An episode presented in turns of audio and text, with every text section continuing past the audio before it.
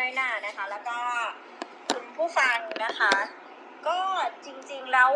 ก็ไม่ได้แปลกใจนะคะ ว่าตัวเองอยู่ในรายชื่อของ I.O. เพราะว่าตั้งแต่หลังรัฐประหารเนี่ย มันก็มีตอนนั้นอยู่ไทย PBS นะคะ มันก็มีคนมาเตือนก็คือมีนักข่าวสายทหารน่ยนะคะนักข่าวสายความมั่นคง มาเตือนบอกว่าอ่าอย่ารายงานข่าวอะไรทาง Facebook นะ เพราะว่า เขากำลังจับตาอยู่ให้แบบให้ลดการตรวจสอบลงหน่อย แล้วก็อย่าเคลื่อนไหวอะไรทาง Facebook แล้วก็มีการบอกว่าให้ทางให้ทางให้ทางผู้บริหารเนี่ยนะคะบริหารฝ่ายข่าวตอนนั้นก็คือพี่เขตมาเตือนให้เราเพลาๆลงหน่อย ซึ่ง ก็ตอนนั้นพี่เขตก็ไม่ได้มาเตือนเราแต่ว่าหลังจากนั้นมาเราก็ เราก็ไม่ได้ลดความแรงลงแล้วตรงกันข้ามเราก็ยิ่งรู้สึกว่านี่มันเป็นสิทธิ์ของเราที่เราทำหน้าที่ในการรายงานข่าวอะค่ะก็ทุกครั้งที่มีการเคลื่อนไหวของใครที่ไหน ไม่ว่าจะเป็นฝ่ายตรงข้ามหรืออะไรต่างๆเนี่ย เราก็เราก็เราก็ทำหน้าที่ของเราปกติอะค่ะ ซึ่งการเปิดถูกเปิดเผย ว่าเป็นอยู่ในรายชื่อของ I.O. เนี่ยไม่แปลกใจเลยแล้วเราก็คิดว่าน่าจะมีนักข่าวจำนวนมากนะคะ ซึ่งมีคนแรงๆมากกว่าเราเยอะอย่างพี่แยมหรือว่าอะไรต่างๆ เนี่ย น่าจะมีรายชื่อเราก็เลยคิดว่าแบบเฮ้ยมันควรจะมีการเปิดเผยออกมาแล้วออกมาได้แล้ว แล้วก็ทางฝ่ายความมั่นคงเนี่ยไม่ควรไม่ควรติดตามหรือว่าควร คุกคามนักข่าว เพราะว่าเราก็ทำหน้าที่ของเราอะค่ะ คือคือแต่ว่าการที่ถูกเปิดเผยแบบนี้ก็ไม่ได้แปลกใจอะไร แต่ว่าก็มันก็ทำให้ชีวิตต้องใช้ต้องต้องใช้ชีวิตด้วยความระวังมากขึ้นนะคะ ค่ะแล้วทางค่ะขอบคุณค่ะพี่วิทย์แล้วทางคุณช่ออะคะเป็นยังไงบ้างคะตอนเห็นรายชื่อเอ่อถ้าพูดถึงรายชื่อเนี่ยนะคะ ต้องต้องเคลียร์ก่อนมีสองรายชื่อนะคะ ถ้าใครติดตามการอภิปรายไม่ไว้วางใจเอ่อ รายชื่อที่ถูกถูกพูดถึงเมื่อสักครู่นี้เนี่ยน่าจะหมายถึง 183 รายชื่อนะคะที่ออกมาเป็นรายชื่อของตมแล้วก็ใน 183 ชื่อเนี่ยมันอะได้พูดกันไปหลายครั้งแล้วในขับเฮาส์นี้แล้วก็ในหน้าสื่อทั่วไปว่าน่าสนใจที่มีเยาวชน มีนักกิจกรรม นักสิทธิมนุษยชน นักการเมืองต่างๆนักข่าวนะคะเยอะแยะไปหมด แต่ชอบคิดว่าตัว 183 รายชื่อนั้นครั้งครั้งนั้นเนี่ยตั้งแต่รายชื่อถูกเปิดมาเราก็พูดไปแล้วว่า ต้นทางคงไม่ใช่ตอมแน่ๆตอมเนี่ยแค่ปลายทางที่รับรายชื่อมานะคะเออเป็นเรียกว่าส่วนที่แบบปลายน้ำสุดๆแล้วนะคะว่าเป็นแค่ว่าถ้าบุคคลเหล่านี้จะออกนอกประเทศเนี่ยก็ต้องมีการจับตามองเป็นพิเศษ แต่ว่าคนที่จัดทำรายชื่อเนี่ยเราเชื่อว่าเป็นตำรวจหรือทหารหรือจะทั้งสองหน่วยงาน แล้วก็สิ่งที่ทำให้เราทราบว่าเราคิดถูกเนี่ยก็คือเอกสารที่ถูกเปิดในการอภิปรายไม่ไว้วางใจ เรื่อง I.O. นะคะของคุณนัทชาบุญชัยสวัสดิ์สสพรรคก้าไกลซึ่งในเอกสารอะคุณนัทชาคุณกายเนี่ยอภิปรายเรื่อง I.O. เนาะแต่ว่ามีการพูดถึงสิ่งที่เรียกว่าศปก.ทบ.และกอ.รมน. ศปก.ทบ.ก็คือศูนย์ปฏิบัติการกองทัพเอกนะคะ ก็คืออยู่ที่บก.ทบ.หรือกองบัญชาการกองทัพบก ที่ที่ผู้บัญชาการทหารบกนั่งอยู่พูดง่ายเป็นเฮดค q u เตอร์ไทยอาร์มี่เฮดค q u เตอร์นั่นเองนะคะ ส่วนกอ.รมน.เนี่ยก็คือกองบริการรักษาความมั่นคงภายในราชอาณาจักรซึ่งเป็นหน่วยงานที่ขึ้นตรงต่อสำนักนายกเป็นหน่วยงานทหารแต่ว่ามีอำนาจควบคุมกว้างไกลมีงบประมาณอะไรต่างๆเยอะแยะมหาศาลจนเรามองว่ามันเป็นรัฐทหารที่ครอบงำอยู่เหนือรัฐราชการที่ครอบอยู่บนหัวประชาชนอีกทีครอบสามชั้นนะคะ แล้วตัวรายชื่อที่เเปิดในการอภิปรายของ กายเรื่องไอโอเนี่ยก็คือ รายชื่อการติดตามบุคคลที่ถูกติดตามโดยสปกทบ ก็คือศูนย์ปฏิบัติการกองทัพบกและพอรมนรายชื่อนี้เนี่ยมี 45 รายชื่อ ซึ่ง 45 รายชื่ออะแน่นอนนะคะว่ามีพวกดิฉันแน่เป็นบุคคลที่ไม่ว่าจะมีลิสต์ไหนก็คือมีดิฉันอยู่ตลอดเวลานะคะเอ่อคุณนัทตอนมีจันทิบุตรมีนะคะ ก็มีบุคคลต่างๆ เช่นอาจารย์สิโรธพรไพบูลมี คุณวิโรธลักษณาดิสองมีแม้แต่ว่าที่ผู้สมัครสสของพรรคเก้าไกลนะคะ ซึ่งสำหรับช่อเองเนี่ยชอบคิดว่าตัว 45 รายชื่อเนี้ยเป็น 45 รายชื่อที่น่ากังขายิ่งกว่ารายชื่อตม183 รายชื่อ เพราะว่าอะไรตำรวจจะจัดทำเรื่องพวกนี้ขึ้นมาเนี่ยอันนี้ข้อแรกนะคะตำรวจจะทำเรื่องพวกนี้ขึ้นมา แน่นอนไม่สามารถยอมรับได้ เพราะว่าคนอยู่ในชื่อจำนวนมากไม่ได้มีคดีแต่มันยังพอเข้าใจได้ เพราะว่าตำรวจเนี่ยมีหน้าที่ติดตามสืบสวนสอบสวนในคดีความการความไม่สงบเรียบร้อยต่างๆที่เกิดขึ้นในบ้านในเมืองใช่ไหมคะแต่ไอ้รายชื่อ 45 รายชื่อที่ถูกเปิดในการอภิปรายไม่ไว้วางใจเป็นรายชื่อที่จัดทำเผยแพร่มอบหมายการติดตามบุคคลโดยหน่วยงานทหารก็คือประกอบด้วยกอรมนและทบสวกทบคือกองทัพบกนั่นเองนะคะโดยกองทัพบก โดยหน่วยข่าวกรองทหารโดยกองทัพภาคหนึ่งสองสามสี่แล้วหน่วยสงครามพิเศษ แล้วก็กรมนเพราะฉะนั้นอันเนี้ยไม่มีข้อแก้ตัวอะไรเลยนะ ว่าคือคุณเป็นทหารน่ะคุณมีหน้าที่ทำเรื่องพวกนี้ได้ยังไง หน่วยข่าวกรองทหาร ควรจะมีหน้าที่ตรวจสอบอยู่ตามชายแดนหรือเปล่า หรือว่าค้ายาเสพติดข้ามชาติค้ามนุษย์ข้ามชาติโรฮิงญาไปตามจับคนเหล่านั้นไหม ทำไมกลายมาเป็นตามสอดส่องว่า ในวันหนึ่งธนิการจะไปช้อปปิ้งที่ไหน ในวันหนึ่งประธานาพรจะไปปีนเขาที่ไหนบ้างนะคะ มันไม่มีสิ่งใดเลยที่จะอธิบายได้ว่านี่เป็นภารกิจของกองทัพได้อย่างไร ข้อต่อมา 45 รายชื่อนี้นะคะ ไม่ได้มีแค่รายชื่อแต่มีรายละเอียด รายละเอียดที่ว่านี้น่าสนใจหลายอย่าง ซึ่งช่อคิดว่าสิไอ list นี้เนี่ยของกองทัพเนี่ย อันนี้น่ากลัวกว่า list ตม.เยอะ เพราะว่าในรายละเอียดมีการบอกถึงลักษณะการติดตามที่มีหลากหลายรูปแบบ ตั้งแต่การติดตามในเชิงเทคนิคและมีรูปเป็นสัญญาณโทรศัพท์ เราเราเข้าใจว่ามันคือการตรวจสอบ cell site ผ่านสัญญาณโทรศัพท์มือถือช่อเองเนี่ยมีโทรศัพท์มือถือสองเบอร์ คือ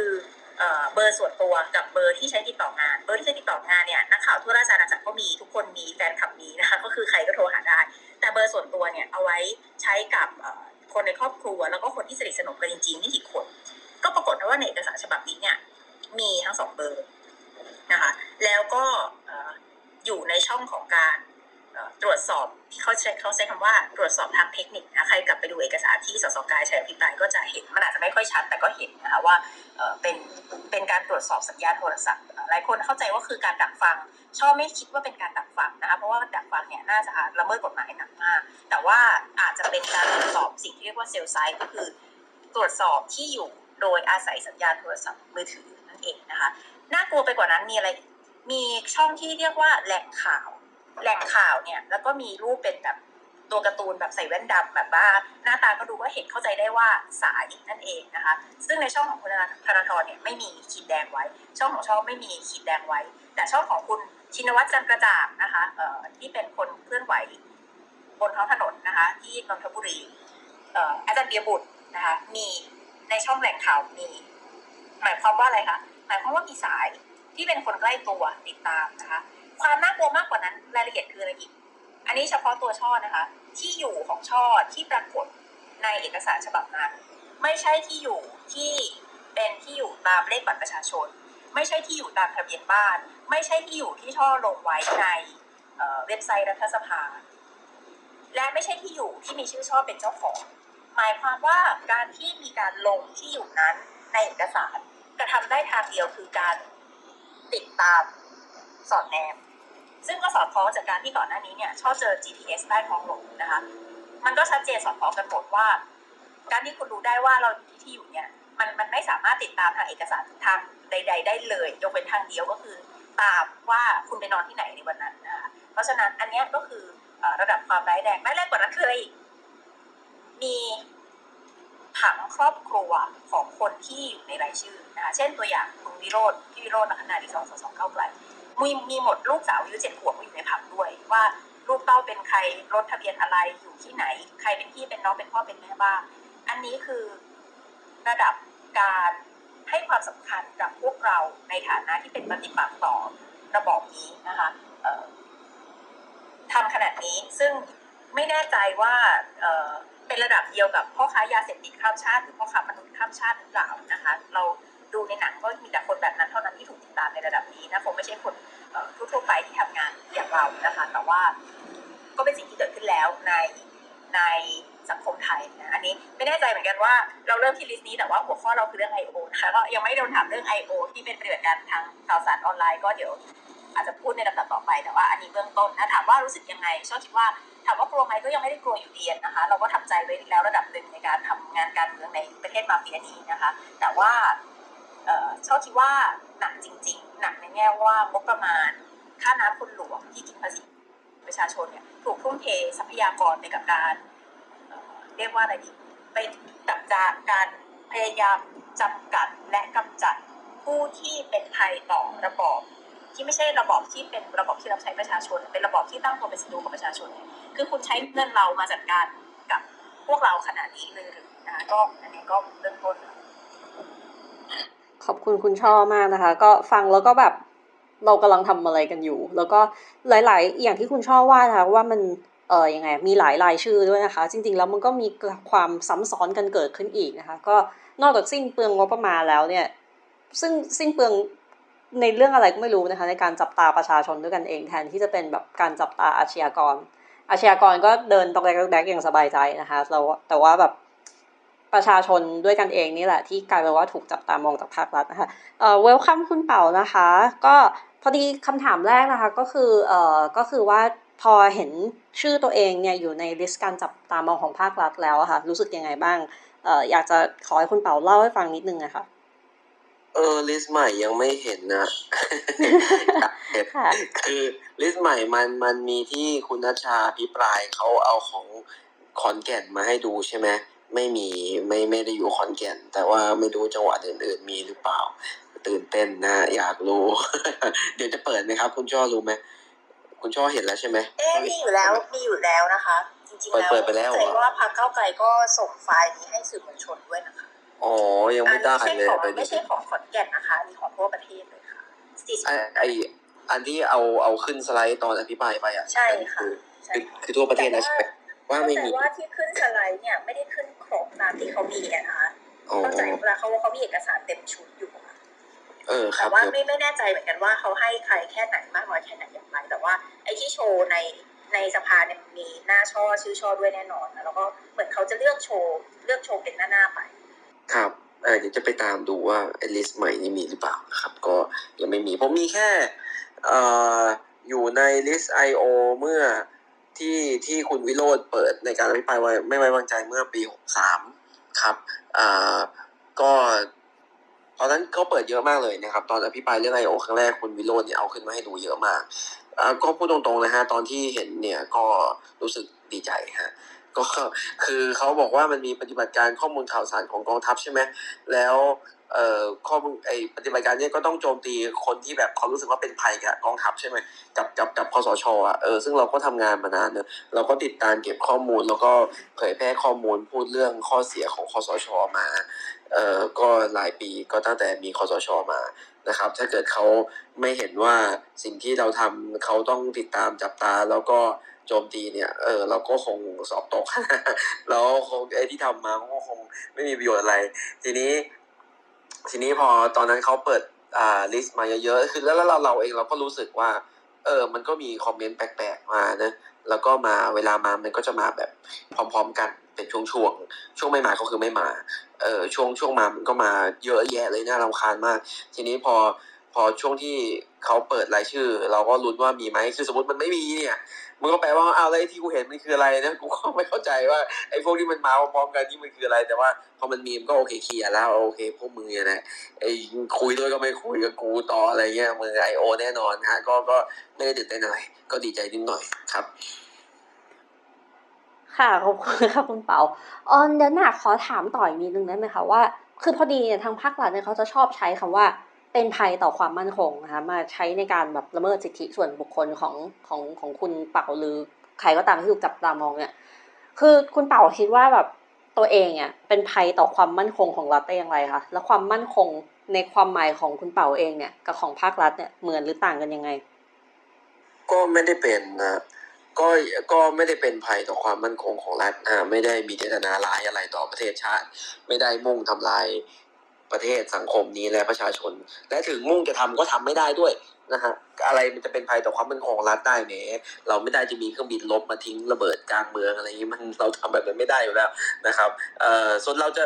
เป็นภัยต่อความมั่นคงของเขาของคุณประยุทธ์คุณประวิตยอ่าคอสชพลพรรคพรรคพวกพรรคพลังประชารัฐหรือเปล่า ก็ไม่แน่ใจนะฮะก็อยากอยากจะเป็นภัยต่อความมั่นคงของเขาอยู่นะฮะก็อยากจะทำงานแล้วก็ด่าเขาให้แบบด่าเสร็จแล้วเขาสั่นสะเทือนแบบเออหลังจากนี้คนเคยรักเขาไม่เลือกเขาเลยอะไรเงี้ยก็ก็อยากอยากจะทำอย่างนั้นไม่รู้ทำได้หรือเปล่านะฮะถ้าเออถ้าตัวผมเองผมก็จะคิดว่าเออผมยังทำไม่ได้ไม่ได้เก่งขนาดนั้นหรอกแต่ถ้าเกิดเขาจะนิยามว่าอ่าสิ่งที่เราทำอยู่เป็นภัยต่อความมั่นคงของการอยู่ในอำนาจของเขาก็โอเค ก็ก็ถือว่าประสบความสำเร็จฮะแต่ว่าไอ้ส่วนการที่เขามองว่า เราเป็นภัยแล้วเอาทรัพยากรของรัฐนะครับ เอาทหารที่อยู่ในราชการที่ต้องอที่ไม่รู้วันวันก็ต้องทำอะไรอะก็ไม่ต้องทำอะไรหรอกแต่ว่าเอาเอาเป็นว่าทหารในราชการก็ดีเอางบประมาณของรัฐก็ดีมาจ่ายเป็นค่าเบี้ยเลี้ยงค่าอินเทอร์เน็ตค่าคอมพิวเตอร์ค่าต่างๆ แล้วเอามาติดตามแล้วก็จัดการกับเราเนี่ยมันก็ไม่ถูกเบื่อละนะครับเออเรื่องของเรื่องเนี่ยไอ้ถูกมันมันถูกไม่ได้อยู่ละนะครับแล้วก็ไม่มีใครสามารถจะเห็นไปได้ว่ามันเป็นเรื่องถูกต้อง นะครับ เพียงแต่ว่าเออจัดการกับมันยังไงเนี่ยเออไอ้ไอ้ไอเดือดไอ้ไอเดือดร้อนไม่ไม่ได้เดือดร้อนอะไรที่เขาจะมาตีตรานิยามเรานะครับ เพราะเราก็ทำงานมาเราก็รู้อยู่แล้วว่าเราทำอะไรอยู่ แต่ว่าเออไอ้สิ่งที่มันผิดเนี่ยมันก็ไม่ควรเกิดขึ้นครับอย่างนี้ขอสอบถามเพิ่มนิดนึงได้ไหมคะ อย่างปฏิบัติการ I.O. อย่างเงี้ย วัตถุประสงค์อะมันก็เพื่อมาเป็นเหมือนแบบมาเป็น manipulator ให้กับประชาชน มีการสร้าง hate speech ให้กับฝั่งตรงข้ามทำให้ฝั่งตรงข้ามดูแย่ด้อยค่า หรือว่ามีการอวยการทำงานของภาครัฐอย่างเงี้ยและไอการกระทำแบบเนี้ยถ้าอ่ามองแบบคนไม่มีความรู้เลยมันผิดกฎหมายหรือเปล่า เพราะเป็นการนำเงินภาษีของประชาชนมาใช้อ่าในการปฏิบัติการที่โหดแก่ประเทศชาติ แต่เกิดประโยชน์เพื่ออ่า government นะคะแล้วเราจะเอาผิดกับรัฐบาล ในการทำแบบนี้ยังไง คือมันคงไม่ได้มีกฎหมายใดที่เขียนเอาไว้ว่าห้ามทำปฏิบัติการ I.O. นะครับ มันคงไม่ได้ผิดตรงๆขนาดนั้น แต่ว่าสิ่งที่มันจะผิดเนี่ยก็คือว่าอกองทัพทหารทั้งหลายเนี่ยมีอำนาจหน้าที่อยู่ตามที่กฎหมายให้อำนาจหน้าที่ไว้ อะไรที่ไม่ได้เป็นอำนาจที่หน้าที่ของเขาเขาก็ทำไม่ได้นะครับ การที่จะมา ผลิตสื่อเพื่อโจมตีให้ร้ายกลุ่มที่เคลื่อนไหวทางการเมืองต่างๆเนี่ยอันนี้ทำไม่ได้นะครับ อันนี้ก็จะผิดก็คือเป็นการใช้งบประมาณ แล้วก็ใช้กำลังคนของรัฐเนี่ยไปดำเนินการสิ่งที่เกินไปจากอำนาจหน้าที่ที่กฎหมายให้ไว้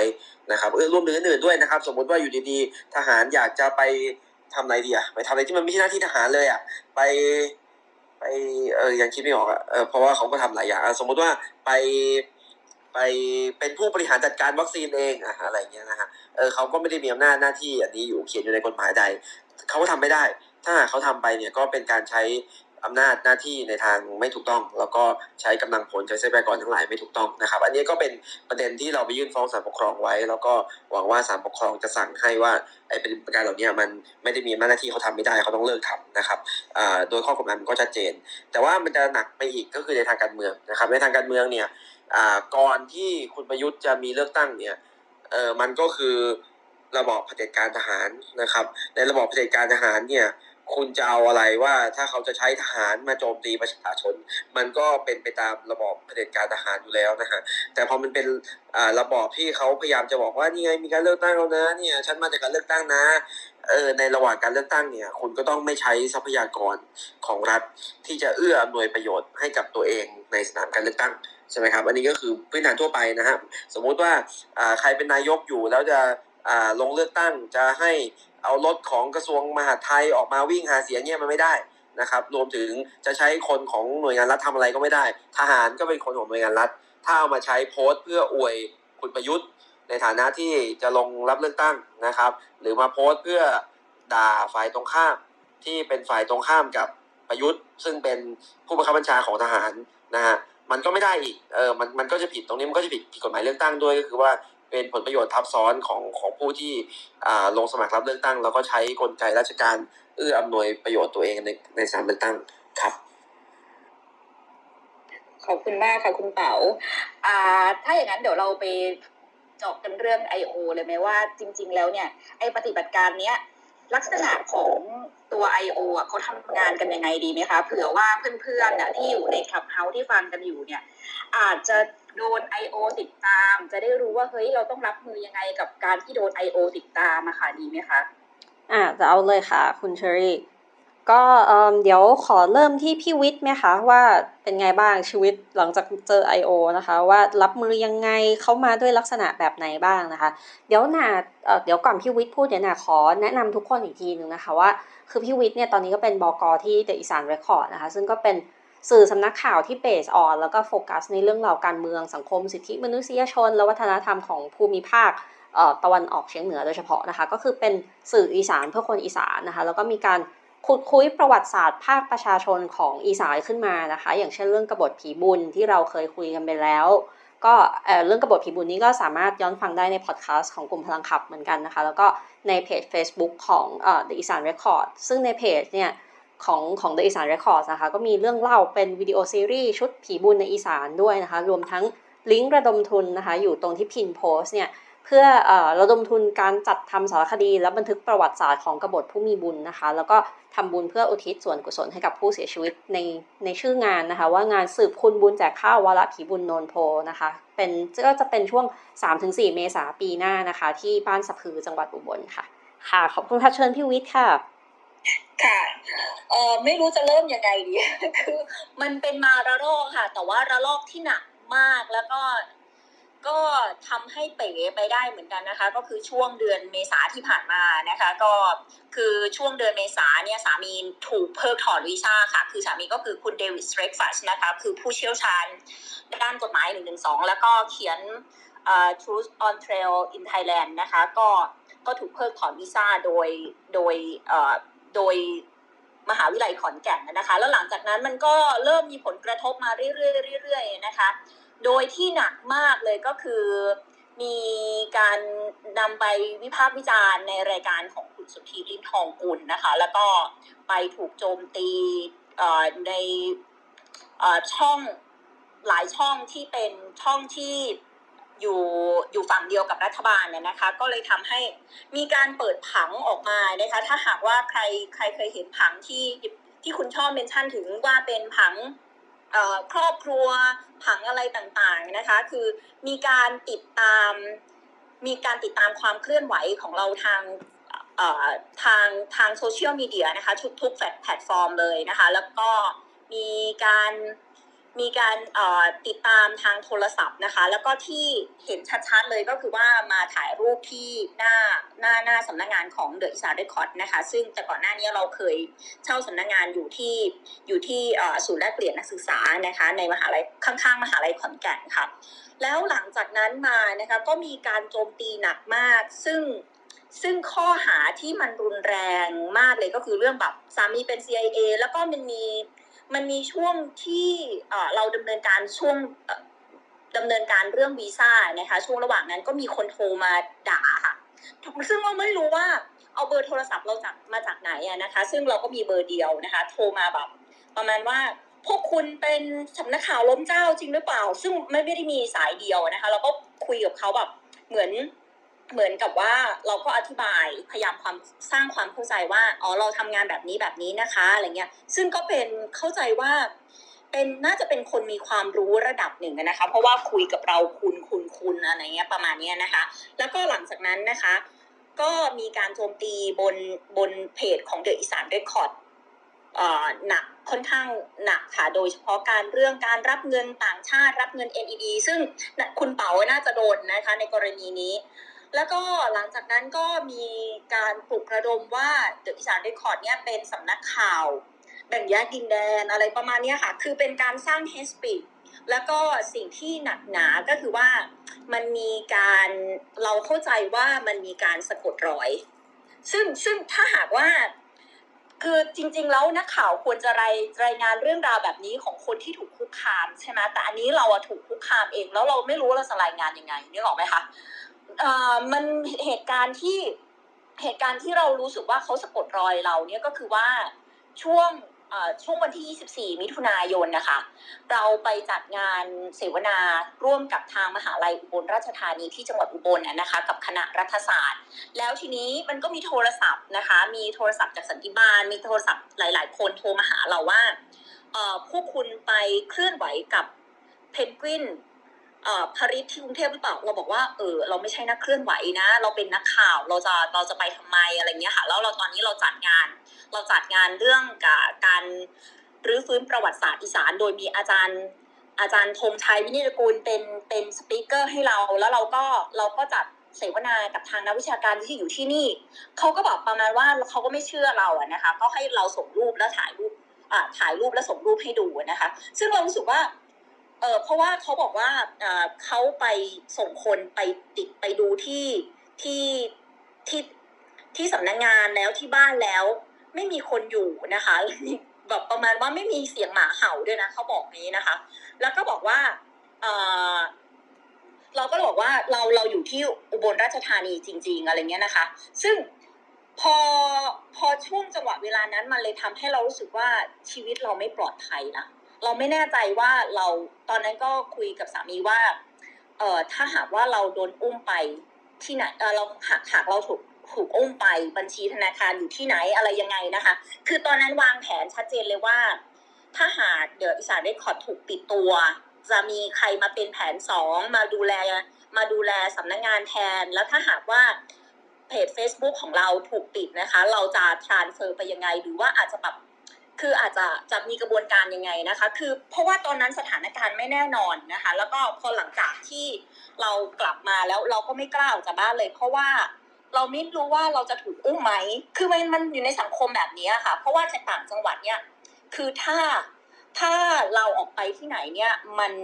มันไม่ใช่พื้นที่ที่ปลอดภัยเหมือนอย่างในกรุงเทพที่อาจจะแบบเออมีสื่อมวลชนที่คอยติดตามหรือว่ารายงานความเคลื่อนไหวใช่ไหมคะดังนั้น ในในช่วงปีนี้เรารู้สึกว่าสถานการณ์มันค่อนข้างเขม็งเกลียวมากกว่าหลังรัฐประหารอีก เพราะว่าตอนหลังรัฐประหารเรายังอยู่กรุงเทพอยู่ใช่ไหมคะ การรายงานข่าวเนี่ยส่วนใหญ่ก็คืออยู่ทำทำอยู่ในกรุงเทพก็ไม่ได้ค่อยเดินทางออกไปต่างจังหวัดเท่าไหร่ แต่พอตอนนี้สถานการณ์มันเกิดขึ้นที่นี่ที่ที่ขอนแก่นซึ่งต้องเรียกได้ว่าที่นี่มันมีนักกิจกรรมที่ค่อนข้าง active หลายคนเนาะไม่ว่าจะเป็นไผ่ดาวดิน หรือว่าใหญ่อรรถพล หรือคือน้องๆเขาค่อนข้าง active เราว่า อาจจะเป็นเพราะว่าน้องๆ active หรือเปล่า แล้วเราไปรายงานข่าวเขาหรือเปล่า มันเลยทำให้ส่งผลกระทบต่อเรา ซึ่งจริง ๆแล้ว การที่เรารายงานข่าวมันไม่ใช่ความผิดใช่ไหมคะคือเราเราก็แค่นำเสนอข้อมูลแล้วก็ตอนที่อย่างอย่างคนที่สนับสนุน รัฐบาลมาที่จังหวัดขอนแก่นเราก็รายงานตามเนื้อผ้าก็ไม่ได้ไม่ได้อคติอะไรอะไรเงี้ยค่ะ ดังนั้นการที่เราไปอยู่ในในการที่เราถูกนำรายชื่อไปอยู่ในหน่วยงานของหน่วยงานความมั่นคงไม่ว่าจะเป็นตำรวจหรือทหารเรารู้สึกว่ามันเป็นการละเมิดสิทธิเราอะนี่เป็นการละเมิดสิทธิสื่อนะซึ่งเราคิดว่าอย่างที่พูดไปตอนแรกว่าเฮ้ยมันไม่ควรเกิดขึ้นอะ เราคิดเราขอเรียกร้องให้หน่วยงานทั้งทหารและตำรวจเปิดเผยชื่อทั้งหมดออกมา แล้วก็ถ้าหากว่าไม่เปิดเผยชื่อทั้งหมด เราจะใช้พรบข้อมูลข่าวสาร ให้พวกคุณเปิดเผยออกมา โดยเฉพาะสื่อมวลชน คือไม่ควรที่สื่อมวลชนจะถูกแบบละเมิดสิทธิ์แบบนี้ ถ้าหากว่าคุณละเมิดสื่อมวลชนได้ คุณก็ละเมิดประชาชนได้ทั้งหมดสิ คือวันก่อนคุยกับพี่สิรินีนะคะ พี่ยุ้ยสิรินีที่เป็นหนึ่งในสามคนที่ยื่นเรื่องต่อศาลปกครอง แล้วก็รายงานไปที่ Facebook ด้วยนะคะ คือพี่ยุ้ยคาดการว่าคนที่อยู่ในรายชื่อของหน่วยงานความมั่นคงนี่น่าจะมีเป็นพัน ดังนั้นเรารู้สึกว่าคือหนึ่งพันคนเนี่ยให้คุณเปิดเผยชื่อออกมาว่ามีใครบ้าง แล้วคุณไปละเมิดสิทธิ์ของพวกเขาอย่างไรนะคะ เรารู้สึกว่ามันไม่ควรเกิดขึ้นกับประชาชนแล้วก็หยุดได้แล้วที่เกิดขึ้นแบบนี้ เพราะว่าตอนนี้เราเป็นประเทศประชาธิปไตยแล้วทหารคุณไม่ควรที่จะเข้ามายุ่งแบบนี้ เพราะไม่งั้นประเทศเรามันจะไม่สามารถที่จะกลับมามีเสรีภาพอะไรเลยค่ะ ซึ่งจริงๆ แล้วตอนนี้กำลังคุยกับทางทนายสิทธิ์อยู่นะคะว่า เราอาจจะต้องทำอย่างใดอย่างหนึ่ง เพราะไม่งั้นเขาก็จะละเมิดสิทธิ์ของเรามากขึ้น และเขาก็จะย่ามใจว่าอำนาจเนี้ยมันเป็นอำนาจที่เขาสามารถทำได้ ทั้งทั้งที่เขาทำเรื่องนี้แบบแบบนี้ไม่ได้นะคะ คือเป็นขอเป็นเสียงหนึ่งเรียกร้องเลยว่าใครที่อยู่ในรายชื่อของ I.O. อะค่ะ ออกมาส่งเสียงแล้วก็ออกมาเปิดตัวแล้วก็อาจจะทำอะไรร่วมกันว่าเรียกร้องไปว่าเฮ้ยคุณไม่ควรแบบทำแบบนี้กับประชาชนแบบทำกับสื่อมวลชนทำกับนักการเมืองหรือแม้กระทั่งนักเคลื่อนไหวค่ะขอบคุณค่ะ ค่ะขอบคุณพี่วิทย์นะคะ เดี๋ยวหนาขอถามเพิ่มเติมนิดนึงนะพอดีออของพี่วิทย์ก็จะมีประเด็นของความเป็นครอบครัวด้วยนะคะ แล้วก็เออเออยังไงดีอะคืออย่างคุณเดวิดเนี่ยก็หนาเข้าใจว่าตอนนี้ยังไม่ได้สัญชาติไทยใช่ไหมคะคือหนาสงสัยว่าพอได้อยู่ในรายชื่อเนี่ยแล้วก็มีเรื่องของยังไม่ได้สัญชาติด้วยเรื่องอะไรเงี้ยมันมีผลต่อการทำธุรกรรม มีผลต่อการเดินทางเข้าออกประเทศ หรือการจ้างงานด้วยไหมคะคือตอนนี้นะคะคือเอ่อ คือคุณเดวิดอยู่ประเทศไทยมาสามสิบปีแล้วเนาะแต่ไม่เคยคิดจะขอสัญชาตินะคะเพราะว่าและอีกอย่างหนึ่งก็คือว่า การเรื่องการจ้างงานเนี่ยตอนนี้เราพวกเราคืออของสำนักข่าวเดอะอีสานเรคคอร์ดเนี่ยเราเปิดขึ้นมาเป็นบริษัท ดังนั้นการจ้างงานก็ถือว่าเราก็คือก็จ้างงานในในในบริษัทเล็กๆกันนะคะก็ไม่ได้มีผลกระทบอะไร แต่คือหลังจากนี้ค่ะ ก็ลุ้นว่าถ้าหากว่าวีซ่าปีนี้หมดมันจะเป็นยังไงต่อ เพราะว่ามันอยู่ในความไม่แน่นอนนะคะ แล้วก็คืออันนี้เป็นข้อมูลที่เราทราบมานะคะว่าทางกระทรวงต่างประเทศเนี่ยส่งหนังสือมาที่ตอมอบอกว่าหลังจากที่คุณเดวิดได้วีซ่าแล้วว่าเอ่อว่าเป็นบุคคลที่เป็นภัยต่อความมั่นคง ขอให้เพิกถอนวีซ่าหลังจากที่เราได้แล้วนะจากที่ที่คุณเดวิดได้แล้วค่ะ แต่ทางตอมอเขาก็มือมืออาชีพพอนะคะ ทางตอมอก็ตอบจดหมายไปว่าเขา ขอวีซ่าโดยแบบถูกต้องตามกฎหมาย แล้วก็มีการจ้างงานมีมีคือมี work permit ที่ถูกต้อง ดังนั้นก็คือแล้วก็มีการตรวจสอบแล้วไม่ได้เป็นภัยต่อความมั่นคง ซึ่งไอ้เรื่องการเป็นภัยต่อความมั่นคง มันเป็นเอกสารที่ขอใช้คำว่าเอกสารที่สร้างข้อมูลเท็จขึ้นมาจากสันติบาลค่ะ ถ้าใครเคยดูการรายงานข่าวของสำนักข่าวสำนักหนึ่งนะคะ ก็มีการรายงานบอกว่าอ๋อเนี่ยเจอเอกสารของสันติบาลถูกทิ้งไว้หน้าสยามเซ็นเตอร์ ความยาว 95 หน้า แล้วบอกว่าคุณเดวิดเนี่ยเป็น CIA นะคะ แล้วก็บอกว่าเป็นเป็นภัยต่อความมั่นคงเพราะเก็บข้อมูลในประเทศไทยนู่นนี่นั่น แล้วเข้ามายุ่งเกี่ยวกับการเมือง ซึ่งข้อมูลเหล่านั้นอะมีการ สร้างข้อมูลเท็จด้วยนะคะว่า คุณเดวิดเนี่ยไปบวชที่ประเทศลาว9อะ6ปี คุณเดวิดทำอะไรบ้างนู่นนี่นั่น ซึ่งเป็นการสร้างหลักฐานเท็จขึ้นมา มันมันไม่เคยเกิดขึ้นจริงเลยนะคะ มันก็เลยทำให้เรารู้สึกว่าเขาพยายามโจมตีว่าชาวต่างชาติไม่ควรที่จะแสดงความคิดเห็นอะไรเลยในประเทศไทย และการที่เรานะคะทางอีสานเรคคอร์ดเนี่ยเรารายงานข่าวเรื่อง1นึโดยเฉพาะเรื่องการใช้กฎหมายมาตรา1นึเป็นภาษาอังกฤษ แล้วก็คือเราเคยทำเป็นซีรีส์ด้วยนะคะแบบเป็นเรื่องยาวว่าเรื่อง1นึเนี่ยมัน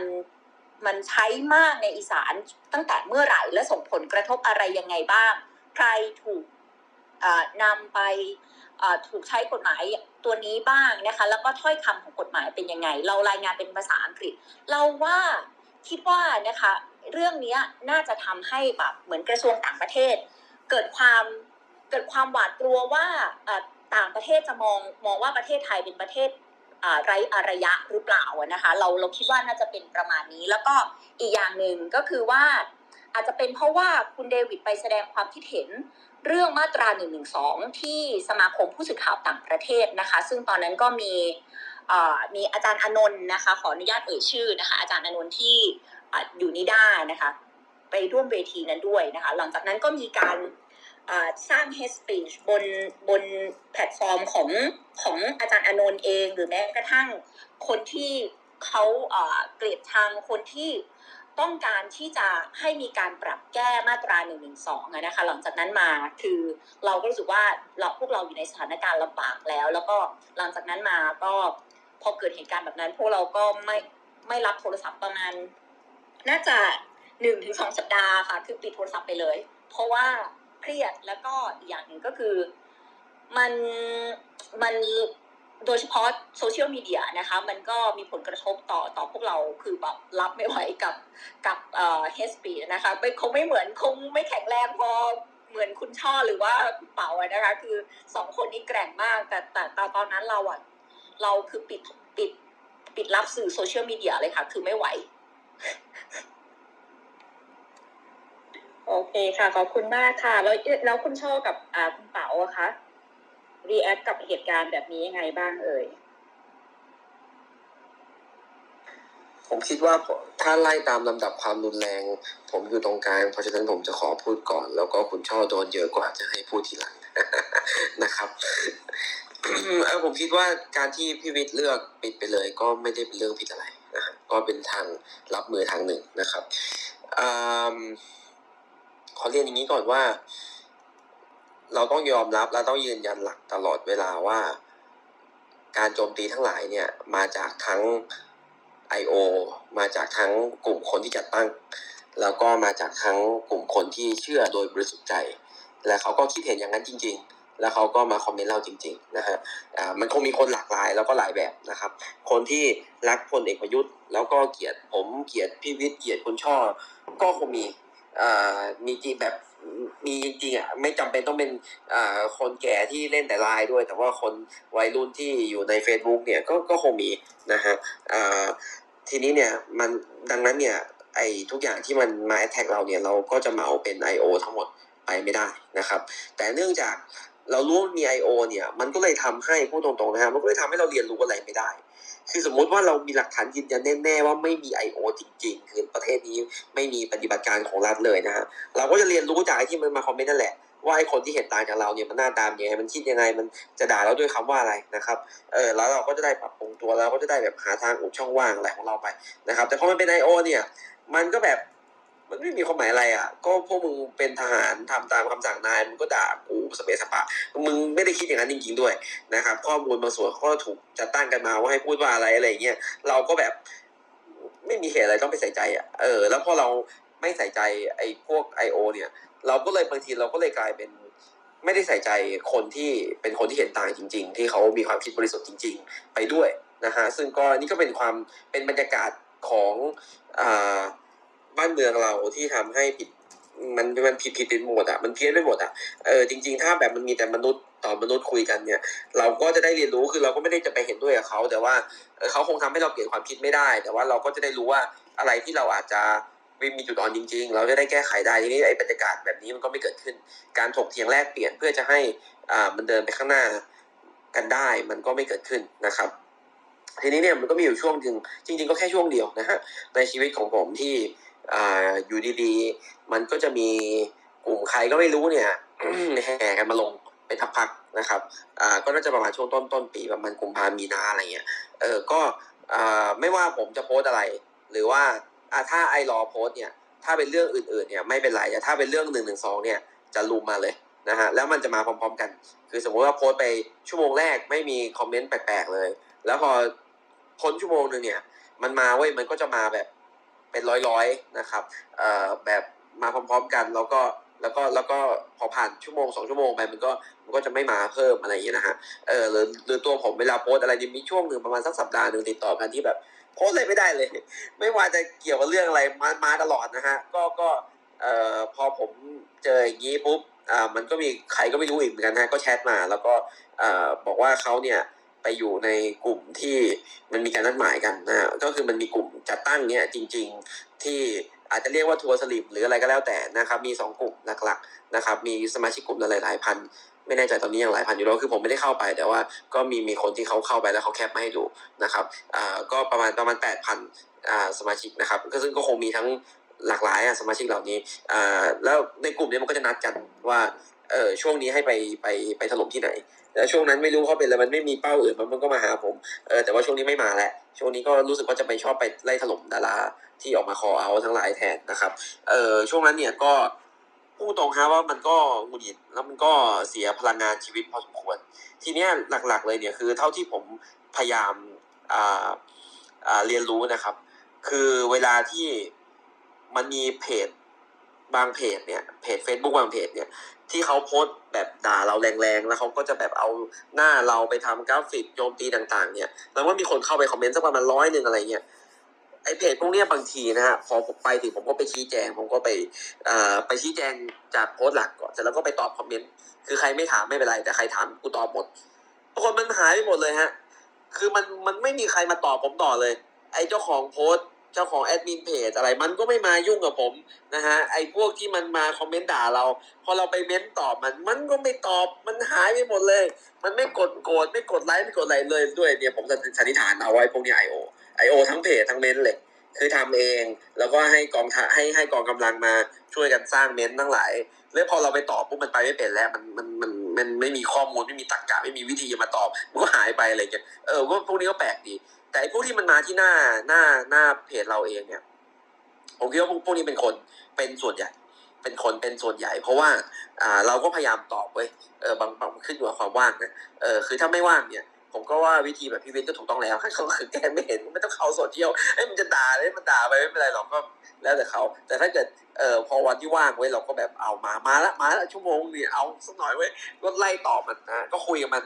แล้วแต่ใครมากวนตีนกูกวนตีนกลับ อ่าใครมาด้วยเหตุผลกูเหตุผลกลับ ใครมาเหมือนจะแบบไอ้ชอบมากเลยพวกมาแบบเหมือนจะมีหลักการอะเหมือนจะมีข้อมูลเหมือนจะมีอะไรเงี้ยแล้วมันก็มาไว้อากูใส่เดี๋ยวมึงเอามามากูมา ถ้าเขามาวางข้อมูล ผมวางข้อมูลกลับเนี่ย สนุกบอกเลยกูไม่รู้ใครไม่สนุกคือคนส่วนใหญ่ไม่สนุกผมสนุก คือมันสนุกตรงที่หนึ่งอ่า คือเราเหมือนปล่อยคือนิสัยไม่ดีว่ะรู้สึกได้นิสัยไม่ดีเออนิสัยไม่ดียอมด้วรับยสุดยอดเลยสนุกขอเปิดไมค์ขำด้วยค่ะ คือจะบอกว่าทางกลุ่มกลุ่มพลังขับบางคนเนี่ยก็จะมีเอ่อไอโอมาลงเยอะเหมือนกันค่ะ แล้วก็พวกเราพวกเราจะเรียกว่าครับ e sport ค่ะครับคือเป็นการเป็นการแบบโต้ตอบแล้วก็แบบเล่น e sport กันอะไรอย่างเงี้ยค่ะค่ะอ่าคือคือ พูดตรงนะตัวตัวผมเองอะคือผมไม่พีซีคือตัวผมเองอะปากเสียนิสัยไม่ดี เป็นคนนี้มาตั้งนานแล้วแต่ว่าพอมาทำงานในประเด็นที่มันใหญ่ขึ้นเนี่ยเราก็ต้องพีซีเราก็ต้องสุภาพอ่อนน้อมถ่อมตนแล้วก็พูดอะไรเป็นเหตุเป็นผลนะฮะพอพวกนี้มันมาเนี่ยมันเหมือนเป็นโอกาสที่เราได้เปิดเผยตัวตนคือใครที่มันกวนตีนเนี่ยใครที่มันมาแบบไม่มีเหตุมีผลที่มันมาไร้สาระเนี่ยถ้ามึงเจอกูมึงรู้ว่ากูก็ทำเป็นกูก็ลองดูดิมึงกับกูใครจะเป็นสุดกว่ากัน ก็เม้นกันสิบยี่สิบเม้นก็มาดิกูว่าเอาเพจกูแล้วกูไม่เดือดร้อนอะไรนะฮะแต่ถ้าเกิดใครมาแบบ เฮ้ยมาสุภาพเว้ยขอโทษนะครับ ผมคิดว่าคุณเข้าใจผิดเรื่องนี้จริงๆเป็นนี้ไอ้เงี้ยยิ่งยิ่งชอบเลยยิ่งชอบเลย คือมันเหมือนกับว่ามันเปิดทางให้เราบอกว่าไอ้จริงๆแล้วเรารู้อะไรนะฮะคือบางทีเนี่ย เวลาเราโพสอะไรบน Facebook เนี่ย คือผมก็เป็นคนโพสยาวๆบ่อยอะฮะประมาณสักสามหน้าเนี่ยก็ยาวอะคือคือเวลาพิมพ์ร่างในในในใน Word เนี่ยสามหน้าก็ถือว่ายาวมาก พอไปอยู่บน Facebook มันใส่ทุกอย่างไม่ได้อะ แล้วมันไม่มีใครถามอะพูดเดียวกันมันมาชอบอย่างเดียวไม่มีใครถามต่ออะเออพอมันมีคนมาค้านเนี่ยเฮ้ยมันเหมือนเปิดช่องให้เราได้บอกว่าไอ้ที่มาทั้งหมดทั้งปวงเนี่ยเรารู้อะไรบ้างมันจึงเป็นที่มาของของที่เราสรุปไว้อะไรอย่างเงี้ยนะครับเราก็ว่าต่อ เชื่อไหมฮะ มันไปไม่เป็นนะฮะอะตัวอย่างเนี่ยก็คือว่า พอเราบอกว่าคนไม่เอาประยุทธ์มีเยอะกว่าเนี่ยมันก็จะมาบอกว่าทำไม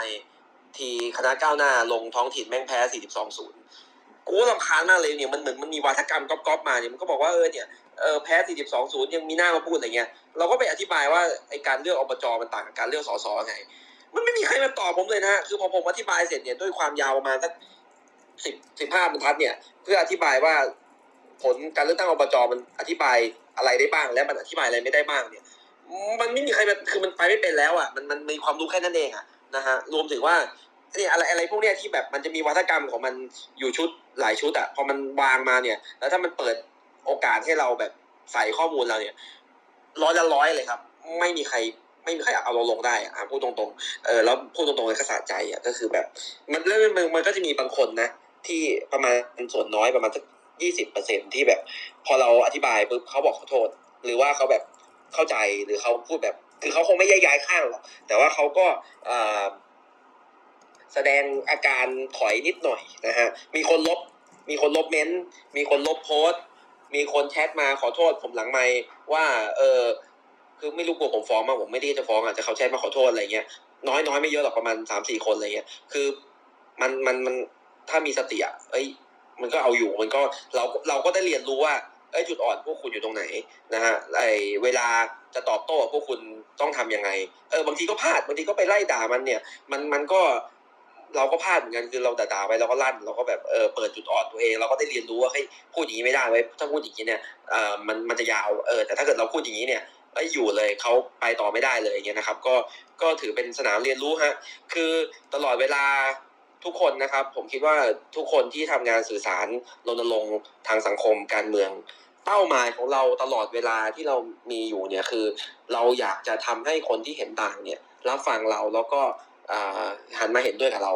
ซึ่งซึ่งโอเคมันทำผ่านวิธีนี้ไม่ได้หรอก แต่ว่าปกติแล้วเวลาเราทำอะไรแล้วเราพูดของเราผ่าน Facebook Twitter ของเราเนี่ยมันเหมือนพูดกับกำแพงอยู่เหมือนกันก็คือพูดอยู่กับคนพูดเดียวกัน แล้วก็ Echo Chamber แล้วก็แบบเมื่อไหร่ทำยังไงอะเนื้อหาของเรามันถึงจะไปหูคนถึงไปถึงหูคนที่เห็นต่างได้ มันก็เป็น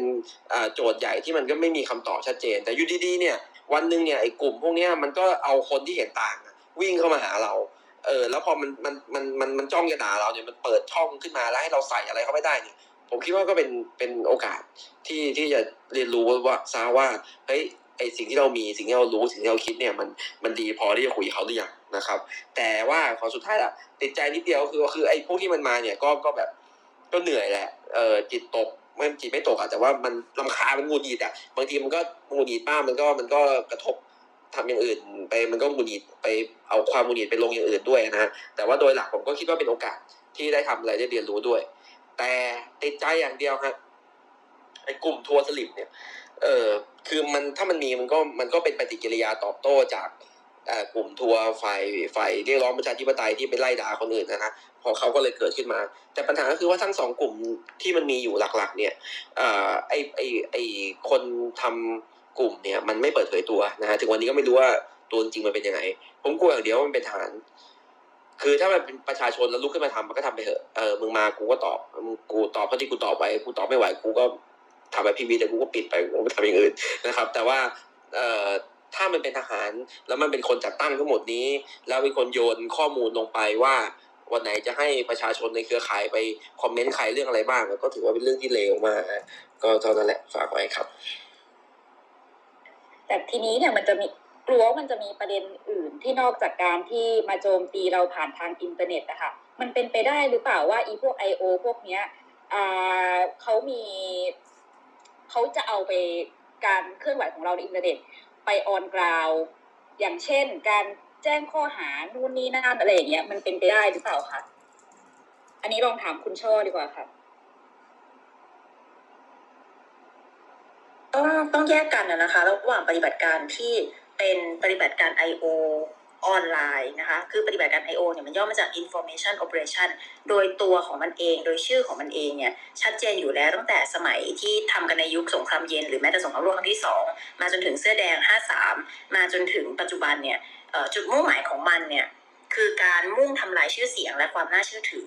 เพื่อปูทางไปสู่ความรุนแรงในระดับต่อไปก็คือ ถ้าเกิดคุณถูกทำร้าย ถ้าเกิดคุณถูกจับถูกดำเนินคดีหรือคุณถูกฆ่าตายโดยทหารกลางเมือง เช่นในกรณี 53 ไม่มีใครสงสารเห็นใจคุณ ปฏิบัติการ I.O. เนี่ยมันถูกออกแบบมา ไม่ใช่เพื่อทำร้ายแบบถึงเลือดถึงเนื้อ แต่ว่าเป็นการ discredit เพื่อให้เมื่อคุณถูกทำร้ายถึงเลือดถึงเนื้อเนี่ยความเห็นอกเห็นใจที่สังคมมีต่อคุณหรือการที่มีคนออกมาปกป้องคุณเนี่ยมันไม่เกิดขึ้น เพราะฉะนั้นถ้าถามว่าเออปฏิบัติการ I.O. ออนไลน์ แล้วมันจะตามไปคุกคามกันถึง ถึงชีวิตจริงไหมเนี่ย ก็ต้องบอกว่าคนละคนละปฏิบัติการแต่สามารถต่อเนื่องกันและหลาย ๆ ครั้งเป็นปฏิบัติการที่ทำ I.O. ก่อนเพื่อให้การจัดการกับเราแบบฟิสิกอลในภายหลังเนี่ยเป็นไปได้ง่ายขึ้นนะคะเป็นเป็นการกระทำแบบเป็นระบบแบบนี้ แต่ว่าถ้าถามว่า ถ้าพูดถึงถึงออนไลน์ harassment ทั่วๆไปเนี่ยไม่เกี่ยวกับ I.O. นะชอบมีประสบการณ์ ซึ่งอันนี้ไม่ใช่ I.O. แน่ๆ เป็นคนจริงนะคะ แต่ว่ามันอาจจะถูกบิวต์คือชอบชอบประเด็นของคุณเป๋ามากนะที่บอกว่าเราอย่าไปคิดว่าทุกคนที่มาด่าเราเป็น I.O. ถ้าเราคิดแบบนั้นเราจะเหมือนคุณประยุทธ์นะคะ ทุกวันนี้เนี่ยคุณประยุทธ์เนี่ยคิดว่าพรรคอนาคตใหม่ก้าวหน้าก้าวไกลเนี่ยมีกองทัพไซเบอร์ มี I.O. เป็นของตัวเองนะคะ แล้วก็ปั่น tag ทำทุกอย่างคนด่า ที่คนเข้าไปรุมด่าคุณประยุทธ์ในเพจ จนต้องปิดคอมเมนต์ไปรุมด่าใน Standard มติชนข่าวสดต่างๆ นานา Isaan Record เนี่ยเป็น I.O. ของฝั่งเรานะคะเออและช่อเชื่อมั่นว่านะคะ คนของฝั่งคุณประยุทธ์จำนวนมาก แม้แต่คุณชัยวุฒิ ธนาคมานุสรณ์รัฐมนตรี DES เนี่ย แกก็เชื่อแบบนั้นจริง ๆ ว่า การด่าการปั่น tag จนขึ้นเป็นล้านล้านเอ่อแฮชแท็กเวลามีม็อบขึ้นเป็นแปดล้านเก้าล้านเนี่ยล้วนเป็นปฏิบัติการ I.O. ของฝั่งเรา ถ้าเราคิดแบบเดียวกันว่าทุกคนที่มาด่าเราเนี่ย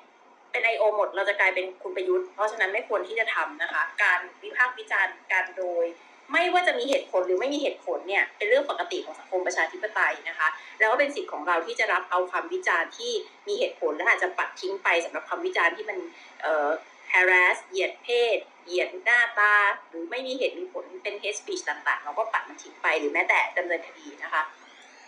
แต่ว่า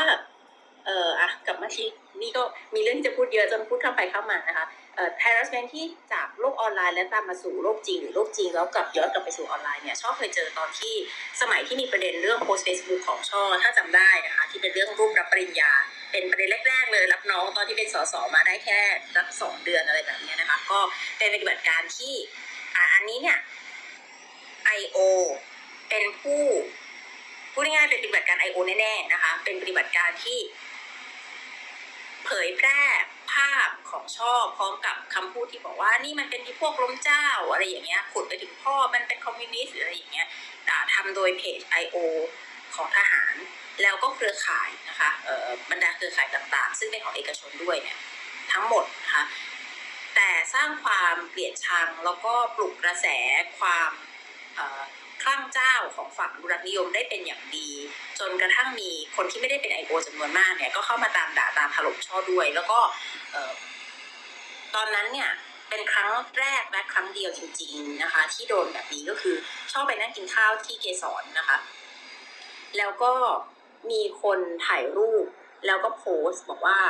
นี่ไงอีช่อเนี่ยยังมานั่งลอยหน้าแบบกินข้าวอยู่ที่เกสรเลยแบบเนี้ย ซึ่งสำหรับเราอะ มันเป็นความรู้สึกว่า เออ อันเนี้ยมันคุกคามกันจริง ๆ คือมีการแบบเห็นเราแล้วก็แอบถ่ายรูปเราแล้วก็บอกบอกที่ตำแหน่งที่ตั้งประหนึ่งว่า ถ้าเกิดมีใครที่จะมาดักทำร้ายเราอะก็มาได้เลย เพราะว่าอีช่อนั่งอยู่ที่นี่อะไรแบบเนี้ยนะคะ อันเนี้ยก็จะเห็นได้ว่าเป็นห่วงโซ่กันระหว่างปฏิบัติการ I.O. ที่ชี้เป้านะคะ สร้างความเกลียดชังต่อเป้าหมาย แล้วก็ทำให้ความเกลียดชังนั้นแผ่ขยายไปสู่ประชาชนทั่วไป แล้วความเกลียดชังนั้นเนี่ยบานปลายไปจนถึงว่าเอ่อเมื่อเจอกันในโลกของความเป็นจริงแล้วเนี่ยเขาอาจจะไม่ได้เดินเข้ามาตบเราอะนะแต่ว่าก็มีการแสดงความเกลียดชังแล้วก็แบบว่า อันนี้มันก็ถือว่าเข้าข่าย stalker เบาๆนะคะจริงก็ไม่เบาๆกก็คือเป็น stalker ว่าเอ้ยคุณเห็นแล้วคุณก็แบบแอบถ่ายรูปเรา ขึ้นไปในอินเทอร์เน็ตแล้วก็บอกว่าเออมันมาอยู่ที่นี่มันมากินข้าวที่นี่อะไรแบบเนี้ยนะคะก็อันเนี้ยถือว่ายกตัวอย่างละกันแต่ช่อคิดว่า โดยโดยภาพรวมเนี่ยไม่ได้หมายความว่าคนที่โดน I.O. จะไม่โดนคดีความหรือโดนตามถึงบ้านในโลกของความเป็นจริง ก็อย่างน้อยคนที่อยู่บน panel นี้นะคะสองสามคนนี้ก็โดนครบหมดนะคะ ไม่ว่าจะเป็นคดีความไม่ว่าจะเป็นการตามถึงบ้านการติดตามตัวแบบโลกจริง หรือว่าการโดนตามรังควานเพื่อ discredit ในโลกออนไลน์ช่อว่าอยากให้คิดเป็นระบบแบบนี้มากกว่าว่าอืมมันเป็นเรื่องของ I.O. เนี่ยเป็นเรื่องของการ discredit เป็นหลัก แล้วก็อีกเรื่องหนึ่งก็คือข่มขู่ให้เรารู้สึกกลัวนะคะให้เรารู้สึกว่าเฮ้ยเราปิดปากซะดีไหมชีวิตเราจะได้อยู่อย่างสงบสุข เป็นเรื่องเป็นเรื่องทางจิตวิทยาแบบนั้นเอ่อเป็นการ discredit ต่อสังคมอีกแบบหนึ่งนะคะแล้วก็มันจะทำให้เวลาเกิดคดีความหรืออะไรขึ้นมาเนี่ย มันก็ทำให้เราพูดยากชอบยกตัวอย่างเกินไปอีกนิดนึงแล้วกันนะว่า เรื่อง discredit เนี่ยชอบ โดนเยอะ คือคือมันเป็นแท็กติกของปฏิบัติการจิตวิทยา ซึ่งปฏิบัติการข่าวสารนะคะ ซึ่งใช้มาตั้งแต่สมัยโยเซฟเกิบเบิลส์นะคะซึ่งเป็นรัฐมนตรีกระทรวงโฆษณาการกระทรวงพ r o ป a กันดาของฮิตเลอร์เนี่ยคือเวลาคุณจะล็อกเป้าเพื่อที่จะ I.O. ใครเนี่ย คุณจะต้องตั้งฉายา แล้วคุณก็ต้องแบบพูดซ้ำๆแล้วก็เอ่อยังไงอะคุณจะคุณจะต้องทำให้เขาเป็น เป็นบุคคลที่มีฉายาอันติดตัวให้ได้นะคะ อย่างของช่อเนี่ยแรก ๆ ก็จะเป็น ไม่รู้จะไม่รู้จะเอาอะไรมาโจมตีใช่ไหมแรก ๆ ก็จะเป็นพวกเหยียดหน้าตา เช่น อีคางทูมอีคอสั้นนะคะ หลังๆมาสงสัยผอมลงคางไม่ทูมแล้วนะคะ ก็เลยเรื่องนี้หายไปหรือไม่ก็อาจจะมีประเด็นอื่นที่รู้สึกมีน้ำหนักกว่าเรื่องการเหยียดหน้าตา เช่นออช่อเมเดเมเดนะคะนนี้ก็เป็นทริคที่ไอโอเนี่ยใช้ในการตั้งฉายาช่อนะคะ ว่าแบบเป็นช่อที่ใช้ฉอฉิงบ้างล่ะเป็นแบบ พอไม่ว่าเราจะไม่ว่าเราจะโพสต์เรื่องอะไรทวีเรื่องอะไรก็จะมี I.O. อันเนี้ยชัดเจนว่าเป็น I.O. นะคะมาตามว่าไหนล่ะ Mayday Mayday เงินสามพันได้ให้หรือยังทั้งที่เอาจริง ๆอะ ตอนนี้มีคนไทยกี่คนในประเทศไทยคะที่ยังจำเรื่องเงิน Mayday Mayday สามพันบาทได้ ไม่มีแล้วนะคะ แต่ว่า I.O. เนี่ยยังคงรับ brief นี้เพื่อที่จะตามมาแปะป้ายตีตราเราว่าเราเป็นพวกโกงเงินนะคะเป็นพวกขี้โกงแล้วก็ เนี่ย Mayday Mayday เนี่ยก็จะติดกับชื่อช่อไปเป็นการ taint หรือว่าป้ายสีชื่อของเราให้ให้มีมลทินมัวหมองไปก็เป็น tactic แบบนี้ ซึ่งถามช่อช่อรู้สึกว่าน่ารำคาญแต่ว่าไม่ได้เหนือบ่ากว่าแรงที่เราจะรับมือกับมันโดยการเพิกเฉยนะคะ แล้วก็วิธีการแยกแยะ I.O. เนี่ยจริงๆก็อยากจะบอกว่าแบบเช่น เขาจะทำงานเฉพาะเวลาราชการ เขาจะพูดจาไม่ค่อยแบบเป็นเป็นตรรกะภาษามนุษย์ก็จะแบบก๊อปซ้ำก๊อปซ้ำนะคะแต่ว่าชอบคิดว่าไอ้ ทริคแบบเนี้ยอย่าไปใส่ใจกับมันมาก เพราะว่าย้อนกลับไปที่เรื่องแรกว่า ถ้าเราโมแต่คิดว่าใครเป็นไอโอใครไม่เป็นไอโอเนี่ยมันสุดท้ายเราไปด้อยค่าประชาชนที่มาวิพากษ์วิจารณ์เรานะคะแม้ว่าเขาจะเป็นหรือไม่เป็นไอโออะทุกคนก็มีสิทธิวิพากษ์วิจารณ์เราอันนี้ อันนี้ชอบพูดในนามนักการเมืองแล้วกันเนาะแล้วก็ถ้าเป็นคนปกติทั่วไปคุณอาจจะคิดว่าแกไม่มีสิทธิวิจารณ์ฉันซึ่งก็ถูกนะคะแต่ว่าอันนี้เนื่องจากชอบเป็นนักการเมืองเป็นบุคคลสาธารณะเราก็คิดว่าทุกคนก็มีสิทธิที่จะวิจารณ์เรา การที่ไปแบ่งว่าใครเป็นไม่เป็น I.O. เนี่ย ช่อทำในทางในทางอาชีพวิชาชีพอยู่บ้างนะคะที่เราติดตามพัฒนาการแล้วก็เครือข่าย I.O. เราก็จะต้องเฝ้าดูว่า I.O. เนี่ยมีรูปแบบ pattern การทำงานแบบไหนอย่างไร แต่ว่าโดยทั่วไปโดยเฉพาะสำหรับคนทั่วไปที่ไม่ได้ทำงานที่ต้องติดตามอะไรแบบนี้เนี่ยช่อคิดว่าอย่าไปเปลือง memory สมองกับการนั่งแยกแยะใครเป็นหรือไม่เป็น I.O. ชอบคิดว่าเราก็ทรีตเขาเท่ากับเท่ากับบุคคล แล้วก็อะไรที่มันไม่เป็นสาระเนี่ย ก็ปล่อยปล่อยไปนะอะไรที่เป็นสาระก็อยากจะไปโต้เถียงด้วยแบบพี่เป๋าก็ดีนะคะ มันเป็นการฝึก tolerance หรือความอดทนอดกลั้นต่อความคิดเห็นที่แตกต่าง ซึ่งเป็นสิ่งสำคัญในระบอบประชาธิปไตยเป็นวัคซีนที่ทุกคนควรต้องฉีดเอาไว้นะคะ ไม่งั้นเดี๋ยวคุณจะกลายเป็นคนที่คิดว่าตัวเองถูกอยู่คนเดียว แล้วคนอื่นที่คิดไม่ตรงกับคุณผิดทั้งหมด ซึ่งเป็นอุปนิสัยแบบเผด็จการ สิ่งเดียวที่ช่อคิดว่าสำคัญ และอยากจะแยกให้ทุกคนช่วยกันทำในเรื่องการรับมือ I.O. นะคะ ก็คือการ สู้ด้วยกลับด้วยความเป็นจริง คือแท็กติก I.O. อ่าซึ่งเป็น tactic แบบเดียวกับเรื่องการตีตราให้ฉายานะคะ ก็คือ tactic โกหกซ้ำโกหกซ้ำๆเพื่อ establish fact ทำให้เรื่องโกหกกลายเป็นเรื่องจริงขึ้นมา ด้วยการโกหกซ้ำๆไปเรื่อยๆ และใช้การโกหกเป็นระบบ I.O. เนี่ยมีหน้าที่ทำแบบนี้ด้วยนะคะ เช่น ช่อเนี่ยจะโดนเรื่อง Mayday Mayday ไม่ได้ไม่ได้โกงเงินโกงเงินโกงเงินโกงเงินก็จะมีคนจำนวนหนึ่งที่ไม่ได้ติดตามข่าวสารอะไรมากเนี่ยเห็นเรื่อยๆเห็นบ่อยๆเขาก็จะคิดว่าเออมันมีเรื่องนี้จริงๆใช่ไหมตกลงคุณไปโกงเงินเขาจริงๆใช่ไหมอย่างเรื่องคุณธนาธรเนี่ยก็จะมีเรื่องอะไรคะเอ่อไม่นับไปพวกของชังชาติฮ่องเต้ซินโดมที่ไร้สาระนะ ก็จะมีเรื่องเตียงแรงดันลบไหนล่ะไหนล่ะไหนเตียงแรงดันลบที่บอกว่าจะบริจาคไม่เห็นมีเลยปีหนึ่งผ่านไปแล้ว ซึ่งเรื่องแบบเนี้ยมันคือการโกหกโกหกซ้ำๆนะคะเเรื่องเตียงแรงดันลบ เรื่องเงินสามพันบาทต่างๆ เหล่านี้เนี่ยเราให้ไปหมดแล้วนะคะเตียงแรงดันลบก็คือให้ข่าวบริจาคออกไป ซึ่งถามว่าบุคคลเหล่านี้ไม่เห็นข่าวหรือเปล่าก็ไม่ใช่ แต่เป็นความตั้งใจที่จะโกหกซ้ำๆเพื่อให้คนที่เห็นเนี่ยสุดท้ายเชื่อไปจริง ๆ ว่าอ๋อเตียงแรงดันลบไอเตียงโมดูล่าเอโมดูล่า ARI คลินิกที่ธนาธรบอกว่าจะบริจาคตอนช่วงโควิดแล้วรอบหนึ่งอะอ๋อตกลงไม่ได้บริจาคใช่ไหม อ๋อตกลงช่อเนี่ยเงิน Mayday Mayday โครงการ Mayday Mayday ที่ทำตั้งแต่ปีที่แล้วเนี่ยโกงเขาใช่ไหมคือยักยอกไม่ได้ให้ประชาชนครบใช่ไหม ซึ่งในความเป็นจริงไม่ใช่ช่อคิดว่าเรื่องเนี้ยแรกๆเราก็รู้สึกว่าเราไม่ต้องไปสนใจมันเป็นพวก I.O. อะไรใช่ไหมคะหลังๆมาเราก็เริ่มคิดกลับว่า I.O. หรือไม่ไม่สำคัญสำคัญก็คือกลับใดที่ยังมีคนเผยแพร่คำโกหกเหล่านี้ไปเรื่อยๆ สักวันมันจะกลายเป็นเรื่องจริงที่ทุกคนเชื่อ เพราะฉะนั้นเราจำเป็นต้องเอาข้อเท็จจริงไปแปะนะคะ เช่น เมื่อไหร่ก็ตามมีบุคคลมาบอกว่า ไม่ได้ไม่ได้ได้ครบหรือยังเราก็ต้องเอาสลิปโอนเงินอะไรทั้งหมดต่างๆ ยาวมากนะคะ หลักฐานเป็นร้อยเป็นปึกเนี่ยไปแปะลิงก์ไว้ว่าครบเรียบร้อยหมดแล้วค่ะเชิญเข้าไปดูนะคะ อย่างสุภาพเอ่อเตียอะไรนะลบไหนล่ะไหนล่ะ เราก็จะมีชุดเอ่อ copy ลิงก์ข่าวแบบประมาณแปดลิงก์นะคะ ครอบคลุมทุกสำนักข่าว ไปแปะว่าบริจาคเรียบร้อยแล้วค่ะ อยู่นี่นะคะเชิญเข้าไปดูได้อย่างเงี้ยนะคะ นนี้คือผลหลังหนึ่งปีนะคะ มีการไปสัมภาษณ์โรงพยาบาลมาแล้วด้วยว่าเตียงแบบเอ่อห้องตรวจโรคโควิด นั้นใช้การเป็นยังไงบ้าง ก็ไปแปะแบบนี้นะคะ ซึ่งชอบจะทำเรื่องพวกนี้เวลาว่าง เวลาที่เรารู้สึกแบบว่า เออ วันนี้ไม่มีอะไรทำนะคะ ก็จะ scroll down ดูดูทวิตไปเรื่อยๆ ถ้าเจอใครมาทำอะไรแบบนี้ ซึ่งไอโอมก็จะซ้ำๆแบบนี้ค่ะ เราก็ไปแปะลิงก์เล่นนะคะ วันไหนไม่ว่างก็ไม่ทำวันไหนว่างก็จะทำเพื่อที่จะ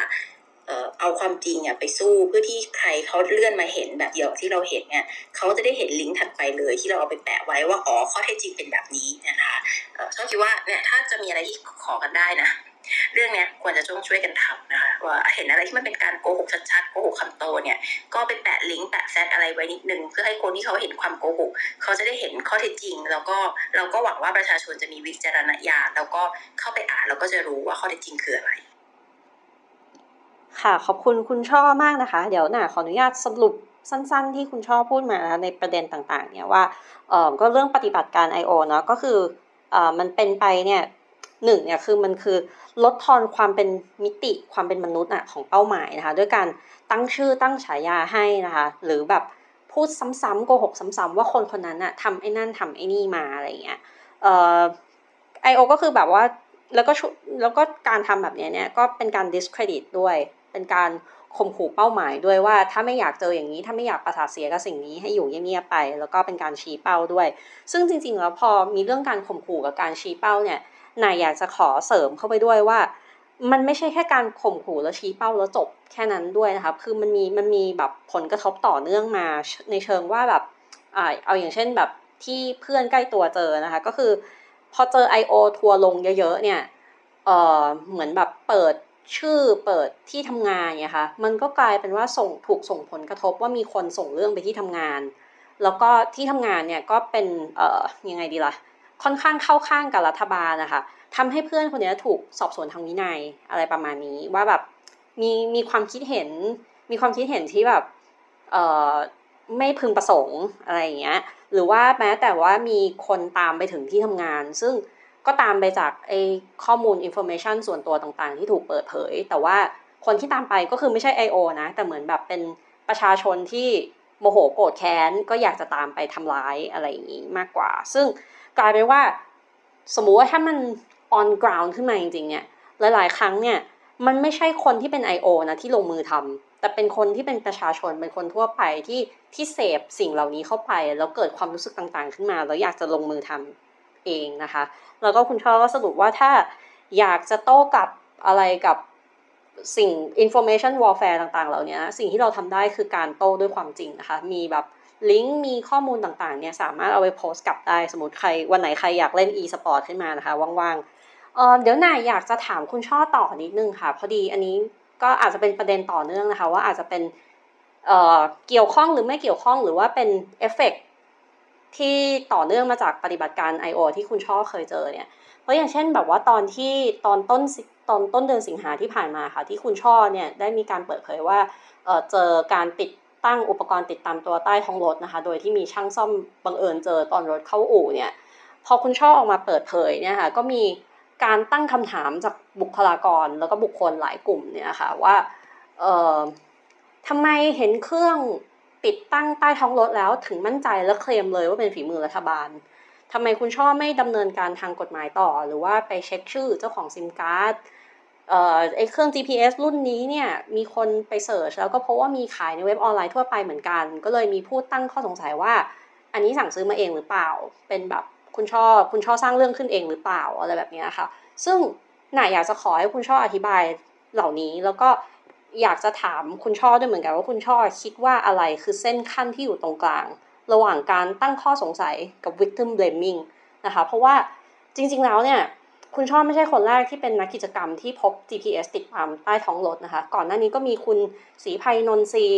นะคะ ซึ่งเป็นนักกิจกรรมเพื่อประชาธิปไตยและสิทธิแรงงานเอ่อก็เจอ GPS เมื่อตุลาปีที่แล้ว หรือคุณโตโต้หัวหน้ากาดม็อบราษฎรเนี่ยก็เจอเหมือนกันตอนพฤศจิกาปีที่แล้ว แต่ว่ากระแสออนไลน์เนี่ยกลับไม่ย้อนตั้งคำถามกับสองคนนี้หรือว่าคนอื่นๆอะมากเท่ากับที่คุณช่อเจอ อันนี้นานาถามคุณช่อเลยค่ะ ขอบคุณค่ะช่อเข้าใจว่าการตั้งคำถามเรื่องนี้เนี่ยก็ไม่ได้เป็นการตั้งคำถามในวงกว้างนะโอเค ไม่ได้หมายความว่าตั้งคนตั้งคำถามไม่กี่คนก็คุณไม่จำเป็นต้องอธิบายก็ได้นะคะแต่ว่าเดี๋ยวจะอธิบายให้ฟังแต่ช่อคิดว่าสำหรับ สำหรับช่อนะ ก็ไม่ได้แปลกใจอะโอเค อาจจะแปลกใจนิดหน่อยตอนแรกคิดว่าคนที่เล่นเรื่อง GPS ทิปเนี่ยจะเป็น I.O. ทหาร ปรากฏไม่ใช่นะคะ กลายเป็นเอ่อไม่เป็นเอาเป็นว่าไม่ใช่โอทหารละกันนะคะ แต่ว่าไม่เป็นไรการจริงๆช่อก็ทวิตไปแล้วด้วยนะคะ ว่าตอนที่มีการตั้งประเด็นกันว่าเอ่อ GPS ทิปหรือเปล่าโกหกสร้างเรื่องหรือเปล่าอะไรแบบนี้เนี่ยนะคะ ถามได้ไม่แปลกนะคะ เราเป็นคนที่พร้อมรับการตรวจสอบอยู่แล้ว แล้วก็ได้อธิบายไปแล้วว่า การที่ไม่ดำเนินคดีเนี่ย เพราะอะไรนะเรื่องนี้เนี่ยเกิดขึ้นจริงไม่ได้เกิดขึ้นสดๆร้อนๆตอนที่ออกมาพูด แต่ว่าเกิดขึ้นก่อนหน้าประมาณชอบจำวันที่แน่นอนไม่ได้ ก็น่าจะประมาณสักเกือบเกือบสองเดือนนะคะเอ่อแล้วก็เมื่อพบเนี่ยมีการปรึกษากันกับทีมกฎหมายนะคะในตอนแรกเนี่ย เราในในคณะก้าวหน้าโดยเฉพาะคุณธนาธรเนี่ยบอกว่ายังไงก็ต้องดำเนินคดีต้องต้องฟ้องร้องอันนี้เกินไปแล้วมาติด GPS กันขนาดนี้ได้อย่างไรนะคะ แต่ว่าพอมาปรึกษากันในเชิงทางกฎหมายแล้วเนี่ย ก็ฝ่ายกฎหมายเองเนี่ยต้องข้อสังเกตว่าเรื่องนี้ถ้าจะฟ้องร้องเป็นคดีความเนี่ยจะเป็นคดี ระหูโทษมากๆนะคะ ก็คือมันไม่มีความผิดฐานติด GPS ใต้ท้องรถใครอะมันมีความผิดที่จะพอจะเข้าได้ตามกฎหมายเนี่ยก็คือก่อความเดือดร้อนรำคาญนะคะก่อความเดือดร้อนรำคาญก็ feel กับ feel เดียวกับคุณปาร์ตี้เสียงดังแล้วเพื่อนบ้านไปแจ้งความอะประมาณนั้นนะคะ ก็คือก่อความเดือดร้อนรำคาญ ซึ่งมันก็จะแบบเล็กน้อยมาก ไม่คุ้มกับเวลาที่เสียไปนะคะสองก็คือ แน่นอนมันมี G เอ่อ GPS เนี่ยมันมีซิมการ์ดนะคะซึ่งซิมการ์ดเนี่ยก็ได้มาแล้ว แล้วก็ลองโทรลองโทรแล้วด้วยนะคะมันก็เป็นซิมการ์ดที่ยังใช้งานใช้งานได้อยู่ แต่ว่า การที่จะติดตามคือถ้าเป็นคดีความเนี่ยก็สามารถที่จะรู้ตัวเจ้าของซิมการ์ดได้ใช่ไหมคะเราก็คิดแบบนี้แหละตอนแรกว่าเฮ้ยอย่างน้อยก็จะได้รู้ว่าใครเป็นเจ้าของซิมปัญหาก็คือว่าการรู้ตัวเจ้าของซิมอะมันไม่ได้จำเป็นเลยที่จะทำให้เรารู้ตัวว่าใครเป็นคนมาติดนะคะ เพราะว่ามัน คนที่ทำอะไรแบบนี้เนี่ยก็คงไม่เอาชื่อตัวเองไปลงทะเบียนซิมการ์ดอยู่แล้ว ก็คงเอาบุคคลอื่นๆ ทั่วๆไป ซึ่งเราก็ทราบกันดีในประเทศไทยนะคะ คนขายของเขาอยากจะขายของอะเขาก็เอาคนขายจำนวนมากก็เอาชื่อตัวเองอะค่ะ ลงทะเบียนซิม แล้วก็ขายซิมให้กับคนอื่นไปนะคะ โดยที่เขาก็ไม่ได้รับรู้ว่ามันอาจจะมีผลกระทบทางกฎหมายตามมา เดี๋ยวจะกลายเป็นว่าทำให้คนธรรมดาทั่วไปที่ไม่รู้อีโหนอีนี่อะไรเลยเนี่ยเดือดร้อน สุดท้ายแล้วเนี่ยก็เลยตกลงกันว่า ถ้าไม่มีอะไรเพิ่มเติมไปจากนี้เนี่ยก็คงไม่ไม่ดำเนินคดี ให้มันเป็นเรื่องรกรุงรังเพราะไม่ใช่อะไรนะคะ ตัวช่อเองเนี่ยมีสิบกว่าคดีอยู่แล้ว ก็คือทีมกฎหมายเนี่ยมีงานหนักมากอยู่แล้วนะคะ ในการดูแลเรื่องทางกฎหมายต่างๆ ของพวกเรา เพราะฉะนั้นเราก็ไม่อยากจะไปรบกวนไอ้มโนสาเร่แบบนี้ เพิ่มงานให้กับเขาอีกนะคะ ก็เป็นเรื่องที่อธิบายไปแบบนี้นะคะ ส่วนส่วนคนที่ยังคงตั้งคำถามว่าทิปสร้างเรื่องเอ่อเรื่องแน่ใจได้ยังไงว่าเป็นว่าเป็นหน่วยงานรัฐเนี่ยนะคะ ก็พูดเลยว่าไม่เคยพูดนะคะว่าเป็นตำรวจแน่ๆทหารแน่ๆที่มาติด GPS ฉันเออเอาเป็นว่าประชาชนทั่วไปเขาคิดแบบเดียวกับเราไหมชอบเชื่อว่าประชาชนทั่วไปคิดแบบเดียวกับเราว่าคนที่มีพฤติกรรมตั้งป้อมเป็นศัตรูกับเราเนี่ย จริงๆแล้วก็ชัดเจนมากนะคะ ก็คือรัฐบาลไม่ได้มีบุคคลกลุ่มอื่นกลุ่มใดที่เป็นเป็นปฏิปักษ์กับคณะก้าวหน้าหรือกับตัวช่อเอง ไม่เคยเป็นศัตรูกับใครมาก่อน ไม่เคยทำธุรกิจ ไม่เคยไปโกงเงินใครนะคะ เพราะฉะนั้นมันก็มันคงมีคนอยู่ไม่กี่คนที่จะลงทุนทำอะไรแบบนี้กับเราได้นะคะ แต่ว่าถามว่าเราไปฟันธงร้อยเปอร์เซ็นต์ไหมก็ไม่เคยฟันธงแบบนั้นอยู่แล้วนะคะมีความเป็นไปได้สูงที่จะเป็นบุคคลที่เป็นหน่วยงานรัฐนะคะหรือว่าเป็นบุคคลในเครือข่ายของรัฐบาล แต่ว่าก็ไม่ได้จะฟันธงอะไรนะคะ ส่วนทิปไม่ทิปสร้างเรื่องสร้างกระแสเรียกร้องความสนใจหรือเปล่านะคะ ก็ต้องเรียนตามตรงว่าชีวิตดิฉันได้รับความสนใจมามากเกินไปแล้วนะคะ การไม่ได้รับความสนใจเป็นสิ่งที่ปรารถนามากที่สุดในชีวิตนี้ เพราะว่าเวลาได้รับความสนใจเหนื่อยมาก แล้วก็มีประเด็นเรื่องราวต่างๆ ตามมาไม่หยุดไม่หย่อนนะคะ เพราะฉะนั้นไม่มีเหตุมีผลใด ๆ ที่อยู่ดีๆจะมาสร้างเรื่องทั้งหมดนี้เพื่อเรียกร้องความสนใจ ก็ไม่รู้จะตอบอะไรมากไปกว่านี้นะคะเอาเป็นว่าก็น่าจะน่าจะตอบได้ประมาณนี้บ้างคะชัดเจน ค่ะ ขอบคุณคุณช่อมากเลยค่ะ เห็นคุณเชอรี่เปิดไมค์คุณเชอรี่มีอะไรถามไหมฮะอ๋อ คือจะเสริมนิดนึงค่ะ เพราะว่าตอนนี้เนี่ยในในแอปพลิเคชัน Clubhouse เนี่ยทราบมาเหมือนกันว่ามี I.O. เนี่ยเริ่มเริ่มเข้ามาแล้ว แล้วก็มีการอ่า report user บางส่วน แล้วก็ตอนนี้เนี่ยก็คือปลิวไปหลาย account แล้วนะคะ ก็เลยอยากจะสอบถามอ่าทั้งสามท่านเนี่ยค่ะว่าอ่าถ้าเราเจอในลักษณะเนี้ย เราควรจะทำยังไงต่อ เพื่อที่จะป้องกันไม่ให้มันเกิดเหตุการณ์แบบนี้ขึ้น เพราะมันเหมือนกับเป็นการปิดกั้นเสรีภาพในการแสดงออกทางความคิดเห็นของประชาชนอะไรอย่างเงี้ยค่ะ อย่างอย่างที่ทราบกันดีเนี่ยอาแพทเทิร์นของ I.O. ส่วนมากเขาจะแค่พูดด้อยค่าแล้วก็ใช้ hate speech ใช่ไหมคะ ตาม Twitter หรือว่าใน Facebook ก็แล้วแต่เนี่ยแต่ว่าใน Clubhouse เนี่ยมันจะเป็นมุกคนละอย่างกันมันจะเป็น audio chat แล้ว I.O. ก็เหมือนแบบเป็นการ adapt ตัวขึ้นมา โดยการมีการรีพอร์ต อยากอยากสอบถามทัศนะนิดนึงว่าเราควรจะรับมือยังไงดี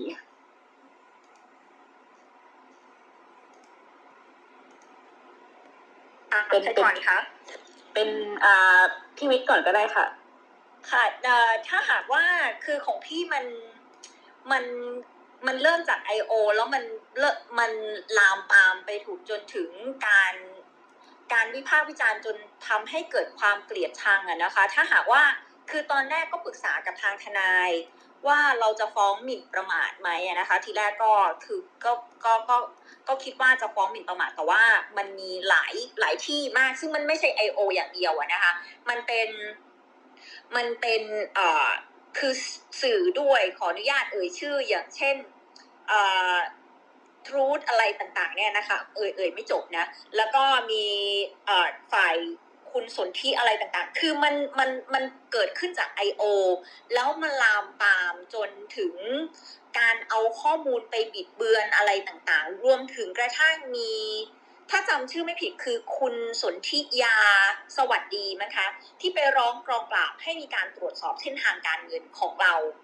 ซึ่งอันนี้เราว่ามัน มันมันลามปามแล้วค่ะ เราก็เลยตอนแรกก็คุยกับทนายว่าจะฟ้องร้องกลับไหมอะไรเงี้ยค่ะ แต่แต่คือพอถ้าเราเป็นคดีความเราจะเหนื่อยมาก คือเราก็เลยคิดว่าเอาถ้าหากว่าจะฟ้องร้องเนี่ยก็อาจจะฟ้องร้องเรื่องเรื่องสิทธิเสรีภาพ แล้วยืนยันในการทำหน้าที่ของสื่อมวลชนว่า เราเรามีหน้าที่ในการรายงานข่าวเท่านั้นเราไม่ได้มีหน้าที่อย่างอื่นเนี่ยนะคะ ไม่ได้มีหน้าที่ใส่ความ เพราะว่าถ้า หลายคนเคยเคยดูงานเราที่ไทยพีบีเราไม่เคย เราไม่เคยไม่ตรวจสอบรัฐบาล คือรัฐบาลไหนมาเราก็ตรวจสอบนะคะ รัฐบาลพลเอกเอ่อพลเอกสุรยุทธ์หรือว่ารัฐบาลคุณสมัครอะไรต่างๆ เราตรวจสอบรัฐบาลมาโดยตลอดนะคะ คือไม่ใช่เพียงแค่รัฐบาลคุณคุณประยุทธ์เท่านั้นเองที่ที่เราเราตรวจสอบนะคือเราเราทำงานแบบนี้มาโดยตลอดนะคะ ดังนั้นคือถ้าหากเจอกรณีแบบนี้นะคะ คือ I.O. ที่แบบก้าวข้ามนะคะ เราว่าคืออย่างหนึ่งคือแจ้งความ แล้วก็ถ้าหากว่าคุกคามหรือซึ่งซึ่งอย่างกรณีของคุณคุณช่อเนี่ยเราว่าอย่างการแอบถ่ายแล้วไปโพสโซเชียลมีเดียเนี่ยเราว่ามันทำให้เกิดความไม่ปลอดภัย แล้วถ้าเราเจอแบบนี้เราว่าคือแจ้งความไว้เพื่อให้เป็นหลักฐานก็ดี ซึ่งซึ่งกรณีแบบนี้เราก็ตั้งใจว่าจะไปแจ้งความกับกับทางสพกับทางสพขอนแก่นนะคะเพราะว่าเรา คือเราเป็นเป็นพื้นที่ที่เรียกว่าอะไรล่ะ เรียกว่าเป็นพื้นที่ไกลปืนเที่ยงเนาะเราก็เข้าไปแจ้งไปแจ้งความนะคะไปลงบันทึกประจำวันไว้ว่ามันเกิดเหตุการณ์แบบเรากับเราแบบนี้แบบนี้นะคะ ซึ่งเราสึกว่าเราไม่ปลอดภัยนะคะ และอีกอย่างหนึ่งคือ คืออย่างที่พูดไปตั้งแต่ตอนต้นนะคะว่าการการการเอ่อ การที่นำรายชื่อเราไปอยู่ในลิสต์รายชื่อของ I.O. เนี่ยแล้วก็ตามสอดส่องของเราเนี่ยมันมันเข้าข่ายละเมิดสิทธิเสรีภาพไหมเพราะว่าถ้าหากว่ามันอยู่ในรายชื่อของทหารจริงๆอะเราว่าอันนี้ถือว่าเป็นการละเมิดสิทธิเรา คือมันไม่ไม่ใช่เป็นการอ่าติดตามที่เพจของ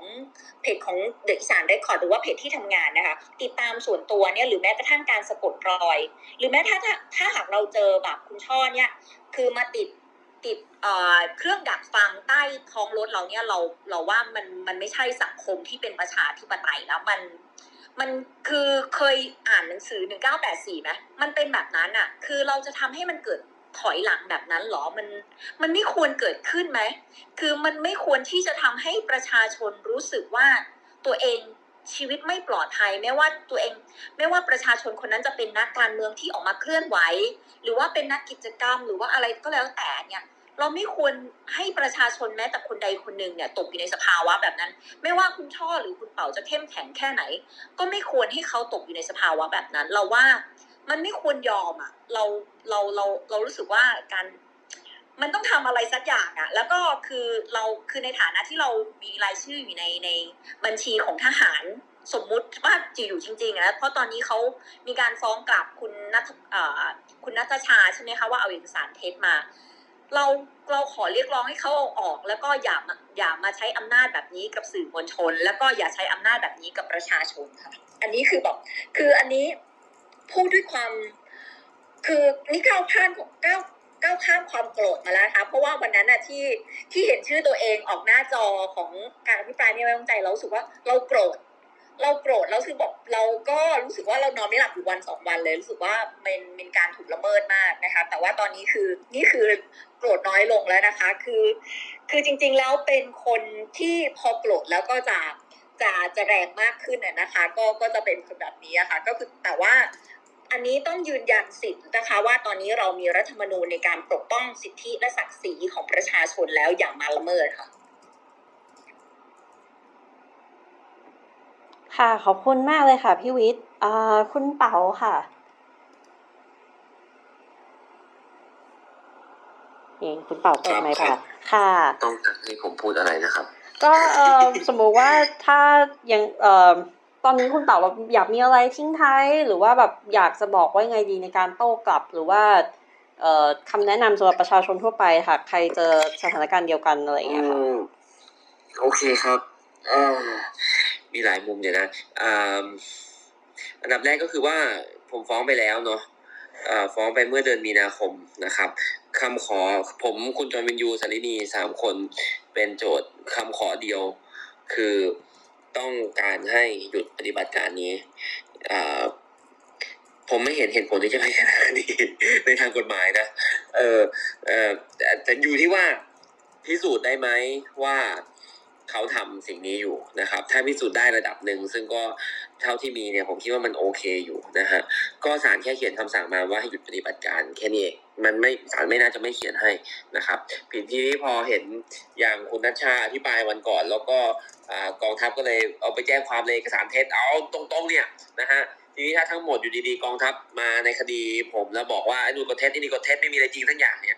เออก็ไม่รู้ว่าศาลจะชั่งน้ำหนักยังไงนะฮะก็ก็ต้องลองดูก็น่าตื่นเต้นดี ทีนี้เนื่องจากว่ามันก่อนหน้านี้มันมีเอกสาร บางฉบับหลุดออกมาแล้วว่ามันมีปฏิบัติการไอ้ information operation อะไรพวกนี้อยู่ อ่าถ้าเกิดอ่าเขาบอกว่าเขาไม่ได้ทำเขาไม่ได้มาคอมเมนต์ไอ้พวกนี้นะฮะเราก็คงต้องขอให้ศาลเรียกมาว่า แล้ววันวันมึงพ้นอะไร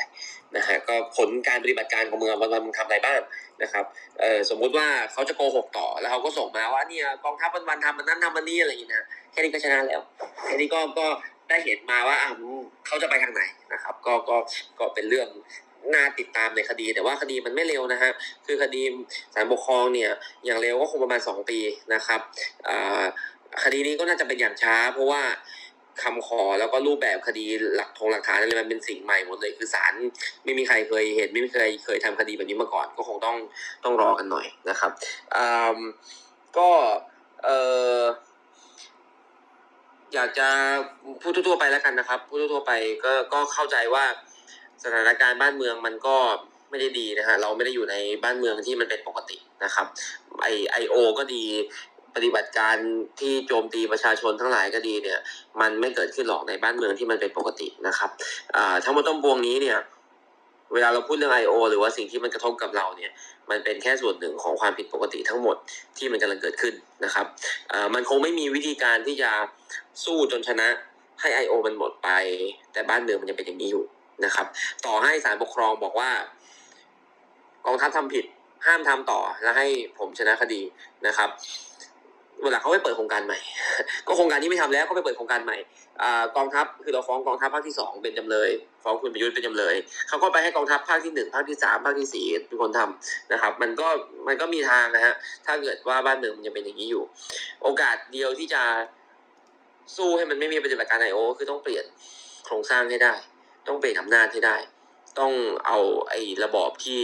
ทหารจะขึ้นมาเป็นนายกรัฐมนตรีเนี่ยออกไปให้ได้ ต้องเอาวิธีคิดที่ทหารมองมองประชาชนเป็นศัตรูเนี่ยออกไปให้ได้นะฮะต้องเข้าต้องต้องอยู่ในฐานตรงกันว่า ประชาชนจะเรียกร้องอะไร ถ้ากลุ่มนี้เขาอยากเรียกร้องให้เปลี่ยนนายก กลุ่มนี้เขาอยากเรียกร้องให้ปฏิรูปสถาบันกษัตริย์ มันก็เป็นเสรีภาพอย่างหนึ่ง เรียกร้องแล้วมันจะชนะหรือมันจะแพ้ก็ต้องดูว่าเสียงส่วนใหญ่ของสังคมมันเห็นด้วยหรือไม่เห็นด้วย แล้วแล้วสังคมมันเห็นยังไง มันก็ต้องว่ากันด้วยเหตุด้วยผล ก็ต้องว่ากันด้วยข้อมูล ก็ต้องว่ากันด้วยข้อเท็จจริง มันก็จะอยู่กันแบบนี้นะฮะ ไม่รู้ว่าไอสิ่งที่อยากจะเห็นนี่ทำไมมันยากนัก แต่มันก็ยากนะฮะ ก็เอาเป็นว่าการต่อสู้กับ I.O. แล้วก็การต่อสู้เพื่อเปลี่ยนแปลงโครงสร้างทั้งหมดเป็นเรื่องเดียวกัน ถ้าชนะ I.O. อย่างเดียว ไม่ได้ ไม่ชนะหรอก แต่ถ้าชนะโครงสร้างภาพรวมได้ ก็ชนะเรื่อง I.O. ได้ด้วยครับ แค่นี้ละกันครับ ขออนุญาตเพิ่มเติมคุณเป๋าเรื่องเอกสารของคุณนัทชานิดเดียวได้ไหมคะเชิญเลยค่ะคุณช่อ ข้อสังเกตของช่อเองนะคะเอ่อเอกสารที่คุณชัยชาญออกมาโต้ในเช้าวันรุ่งขึ้นคือคุณกายเนี่ยอภิปรายกลางคืนเนาะช่วงสายคุณชัยชาญช้างมงคลรัฐมนตรีช่วยกลาโหมเนี่ยออกมาชี้แจง ชี้แจงเพียงสองเอกสารนะคะ จากหลักฐานทั้งหมดเนี่ย เอกสารเข้าใจว่ามีเป็นสิบชุด แล้วก็คลิปวิดีโอแล้วก็ภาพและทุกๆอย่างนะคะออช่อไม่รู้ในทางกฎหมายจะเป็นยังไง แต่สำหรับช่อนะ การที่คุณชัยชาญเนี่ยหยิบเรื่องลายเซ็นหรืออะไรต่างๆมาพูดเนี่ยยิบย่อยเพียงแค่หนึ่งถึงสองเอกสาร โดยที่ไม่มีการพูดถึง powerpoint หรือว่าออภาพหรือ VA อะไรนะ video presentation ของเขาเนี่ยนะที่เป็นนักรบไซเบอร์ของเขาเนี่ย ไม่มีการพูดถึงเลยเนี่ย สามารถเป็นการยอมรับโดยปริยายได้หรือไม่ว่าทั้งหมดเป็นเรื่องจริง เพราะว่าคุณออกมาแย้งเรื่องเอกสารเพียงแค่สองฉบับจากหลักฐานทั้งหมดมาแบบแปดสิบอย่างที่เขาเอามาโชว์ในสภาเรื่องเป็นการรับโดยปริยายหรือไม่ต่อให้ไม่ใช่โดยปริยาย ในความเข้าใจของเราเราก็เชื่อว่า หมายความว่าที่เหลือทั้งหมดคือจริงใช่ไหมเพราะว่าสิ่งที่คุณออกมาโต้แย้งว่าปลอมเนี่ยมีเพียงแค่เอ่อเอกสารสองฉบับเท่านั้นเองค่ะขอบคุณมากเลยค่ะ คุณช่อจริงๆเอ่อ คำถามต่อไปหนาก็อยากจะคุยกับคุณช่อต่อนะคะในในเรื่องประเด็น I.O. นี่เหมือนกันเอ่อแต่ก็อาจจะเหลื่อมไปทางการปกครองด้วย คือหนารู้สึกว่าเอ่อการปกครองและภาครัฐของไทยเนี่ยก็มีลักษณะแข็งกร้าวนะคะมีความเป็นปิตาธิปไตยสูงมาก อันนี้หลาย ๆ ท่านก็คงอาจจะรู้สึกเหมือนกันอยู่แล้วนะแต่ว่าก็ไม่แน่อันนะอาจจะไบแอสเองก็ได้เพราะหนาก็นับว่าตัวเองผู้หญิง แต่ทีนี้เนี่ยหนาส่วนตัวเนี่ยรู้สึกว่าการที่ภาครัฐนะคะมีความเอ่อเป็น masculine สูงเนี่ย การที่ภาครัฐเนี่ยลงมาจับตามองนักกิจกรรมที่เป็นผู้หญิง แล้วก็เพศทางเลือกอื่นๆเนี่ยมันยิ่งเพิ่มความ contrast ระหว่าง power dynamic เข้าไปอีกนะคะเราจะเห็นว่านักกิจกรรมที่เป็นผู้ชายนะที่เป็นแบบ cis male เนี่ยจะไม่พบเจอเหตุการณ์แบบแบบที่นักกิจกรรมผู้หญิงและเพศทางเลือกหลายๆ คนเคยเจอนะคะ เช่นคุณหมิวศิริรพัฒน์เนี่ยถูกเจ้าหน้าที่ตำรวจในสังกัดปชนติดตาม แล้วก็ แอบถ่ายรูปในห้องน้ำปั๊มน้ำมันนะคะ หรือคุณลูกเกดชนทิชาแจ้งเร็วเนี่ยที่ถูกสร้างหลักฐานปลอม สร้างแชทปลอม ระหว่างคุณลูกเกดกับคุณเฮนรี่เรกเตอร์ที่เป็นอดีตอุปทูตสหรัฐเนี่ยเออน่าเคยลองเปิดดูนะคะ ในบัญชีความมั่นคงไออันเนี้ยไอร้อยแปดสิบสามชื่อที่เพิ่งหลุดออกมาตอนต้นสิงหาเนี่ยลองนับนับดูได้ด้วยตัวเองนะคะ ก็เออคิดว่ามีอย่างน้อยเนี่ย49คนที่เป็น มีเพศกำเนิดผู้หญิงนะคะ แล้วก็เป็นเพศทางเลือกด้วย เท่ากับประมาณแบบว่าประมาณ 30%ของรายชื่อหรือมากกว่านั้นเนี่ยเอออยากจะให้คุณช่อแบบคอมเมนต์นิดนึงค่ะว่าคุณช่อคิดยังไงในเรื่องนี้นะคะ แล้วก็เออตัวคุณช่อเองเนี่ยมีอะไรที่อยากจะฝากบอกกับนักเคลื่อนไหวที่เป็นผู้หญิงเอ่อก็ซึ่งหลาย ๆ คนก็ยังเป็นเยาวชนด้วยนะคะ แล้วก็เป็นเออนักเคลื่อนไหวที่เป็นเพศทางเลือกคนอื่น ๆ ว่าอย่างไรบ้างค่ะ ขอบคุณค่ะ เอ่อเรื่องเรื่องโครงสร้างรัฐไทยมันเป็นปิตาธิปไตย อันนี้มันไม่มีข้อถกเถียงอยู่แล้วนะคะ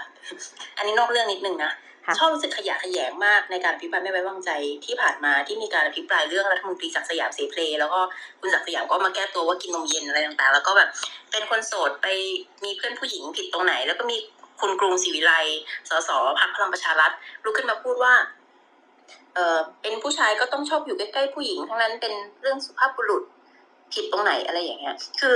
โอ้โห ฟังแล้วแบบต้องเงยหน้าจากคอมขึ้นมาแบบเปิดทีวีไงแล้วก็ทำงานไปด้วยใช่ไหมคะต้องเงยหน้าขึ้นมาเลยแบบว่า what the fuck ทั้งหมดนี้คือพูดออกมาในสภาได้ยังไง มันทุเรศน่ารังเกียจน่าขยะแขยงนะคะ แล้วก็คุณกรุงก็เป็นคนเดียวกับที่ชอบเคยเล่าแล้วตอนที่ตั้งแต่สมัยชอบเข้าสภาครั้งแรกเนี่ยเป็นคนที่ตะโกนโทรศัพท์ซึ่งไม่รู้ว่าโทรจริงหรือเปล่าในสภาแซวเรื่องแบบ เวลาเราเดินผ่านก็แต่ว่า แบบทำเป็นพูดโทรศัพท์แล้วก็พูดว่า เฮ้ยมึงมาที่สภาดีว่ามีผู้หญิงสวยๆเยอะเลย อันนี้ก็คือคุณกรุงนะคะ เป็นบุคคลบุคคลคนเดียวกัน ก็แสดงให้เห็นว่ามี consistency สูงก็คือเหยียดเพศแล้วก็มีพฤติกรรมที่พฤติกรรมที่บ่งบอกถึงปีตาธิปไตยแบบไหนก็ยังเป็นอยู่แบบนั้นนะคะ เพราะฉะนั้นเนี่ยนี่คือขนาดสภานะ ซึ่งเป็นตัวแทนของระบบประชาธิปไตยมันคือ people's palace แล้วอะมันคืออองค์กรสูงสุดที่เป็นตัวแทนของประชาชนแล้ว ก็ยังมีพฤติกรรมแบบนี้อยู่นะคะ แต่ว่า องค์กรอื่นๆนะตำรวจทหารนะนี่คุณไม่ต้องพูดถึงเลยล่าสุดที่มีการอภิปรายเรื่องโรงเรียนเตรียมทหารเหยียดเอ่อคนหลากหลายทางเพศนี่ไม่ได้น่าแปลกใจเลยนะคะ แม้ว่าจะน่าขยะขยงเท่าเดิมแต่ว่าไม่ได้น่าแปลกใจอะไร เพราะฉะนั้น องค์กรที่ถูกหล่อหลอม คัดเลือกบุคคล ก็คัดเลือกบุคคลขึ้นมาเพื่อให้เห็นคนไม่เท่ากันตั้งแต่แรก คัดเฉพาะสุนัขรับใช้ที่จงรักภักดี แล้วก็คนที่พูดง่ายๆเอา ไม่ใช่เอา ไม่ใช่ไม่เอาคนหลากหลายทางเพศอย่างเดียวนะ ไม่เอาคนที่มีทัศนคติอบรับความหลากหลายหรือความเท่าเทียมทางเพศด้วยซ้ำอะคือคือคุณหล่อหลอมกันมาเพื่อเป็นบุคคลที่เหยียดเพศอะเหยียดมนุษย์อยู่แล้วโดยธรรมชาติ เพราะฉะนั้นเมื่อชีวิตของพวกเราถูกติดตาม หรือว่าถูกรังควานโดยองค์กรที่เป็นตำรวจทหารเนี่ย แน่นอนเลยว่ากลุ่มคนที่เป็นเพศหลากหลาย หรือว่าผู้หญิงเนี่ยก็จะโดนปฏิบัติอย่างทุเรศเป็นพิเศษนะคะเพราะว่าเป็นลักษณะเฉพาะขององค์ลักษณะไม่ใช่เฉพาะ ลักษณะทั่วไปขององค์กรเหล่านี้ นี้ที่มีพฤติกรรมเหยียดเพศอยู่แล้ว จึงเป็นเรื่องหนักหนาขึ้นไปอีกสำหรับนักกิจกรรมหรือผู้ที่เป็นผู้หญิงที่ถูกตามนะคะแล้วก็แต่ถ้าเทียบกันระหว่างเพศกับเรื่องอายุนะช่อยังกังวลเรื่องอายุมากกว่า เพราะว่ามันชัดเจนมากเลยว่าคนที่ถูกติดตามอายุน้อยลงเรื่อยๆแล้วมีถึงสองคนที่อายุไม่ถึงสิบห้าด้วยซ้ำนะคะสิบ ใช่ไหมคะไม่ถึงสิบแปดอะไรแบบเนี้ยมีคนอายุสิบสี่สิบห้านั่งสอใช่งสามค่ะคนมีมีซึ่งแบบอันอายุเนี้ยสิบช็อกห้าสิบหกสิบสี่อะไรประมาณเนี้ยค่ะ ใช่ ซึ่งอันเนี้ยชอบคิดว่าว่าโอ้โหที่สุดของการที่สุดของการละเมิดอะอืมเป็นเรื่องที่ชอบรู้สึกคอนเซิร์นหนักกว่าเรื่องเพศ ซึ่งไม่ได้หมายความว่าเรื่องเพศไม่สำคัญนะ แต่ว่าเรื่องการคุกคามเยาวชนเนี่ยอันเนี้ยหนักจริง ๆ เพราะว่าคือเขายังไม่บรรลุนิติภาวะด้วยซ้ำอะแล้วเขาเจอกันติดตามจากหน่วยข่าวกองทหารหรือว่า อืมกองทัพภาคอย่างเงี้ย มัน มันเป็นเรื่องที่หนักสำหรับจิตใจเขาแล้วชอบชอบคิดว่าไม่มากเกินไปนะ ที่จะบอกว่า คนอายุเท่านี้และคุณถูกติดตามคุกคาม โดยวิธีจะหลบซ่อนหรือปิดบังก็ตามขนาดนี้อะมันเป็นทรมาในจิตใจติดตัวไปถึงขนาดไหนอะคือ ขนาดเราเป็นคนอายุสามสิบแล้วอะเราก็ยังรู้สึกแบบ อืม ไม่ได้สบายใจใช่ไหมแต่ว่า คนที่ยังไม่บรรลุนิติภาวะด้วยซ้ำแต่ถูกกระทำอะไรแบบนี้อะชอบคิดว่านี่เป็นเรื่องที่ไม่สามารถยอมรับได้ขอบคุณคุณช่อมากค่ะอ่าตอนนี้ก็ถึงเวลาสมควรแล้วเนาะคุณน้อยหนาคุยกันมาประมาณชั่วโมงครึ่ง เดี๋ยวเราจะเปิดยกมือนะคะ ให้ให้ทางบ้านค่ะขึ้นมาพูดคุยแลกเปลี่ยนกันเกี่ยวกับประเด็น I.O. เนาะ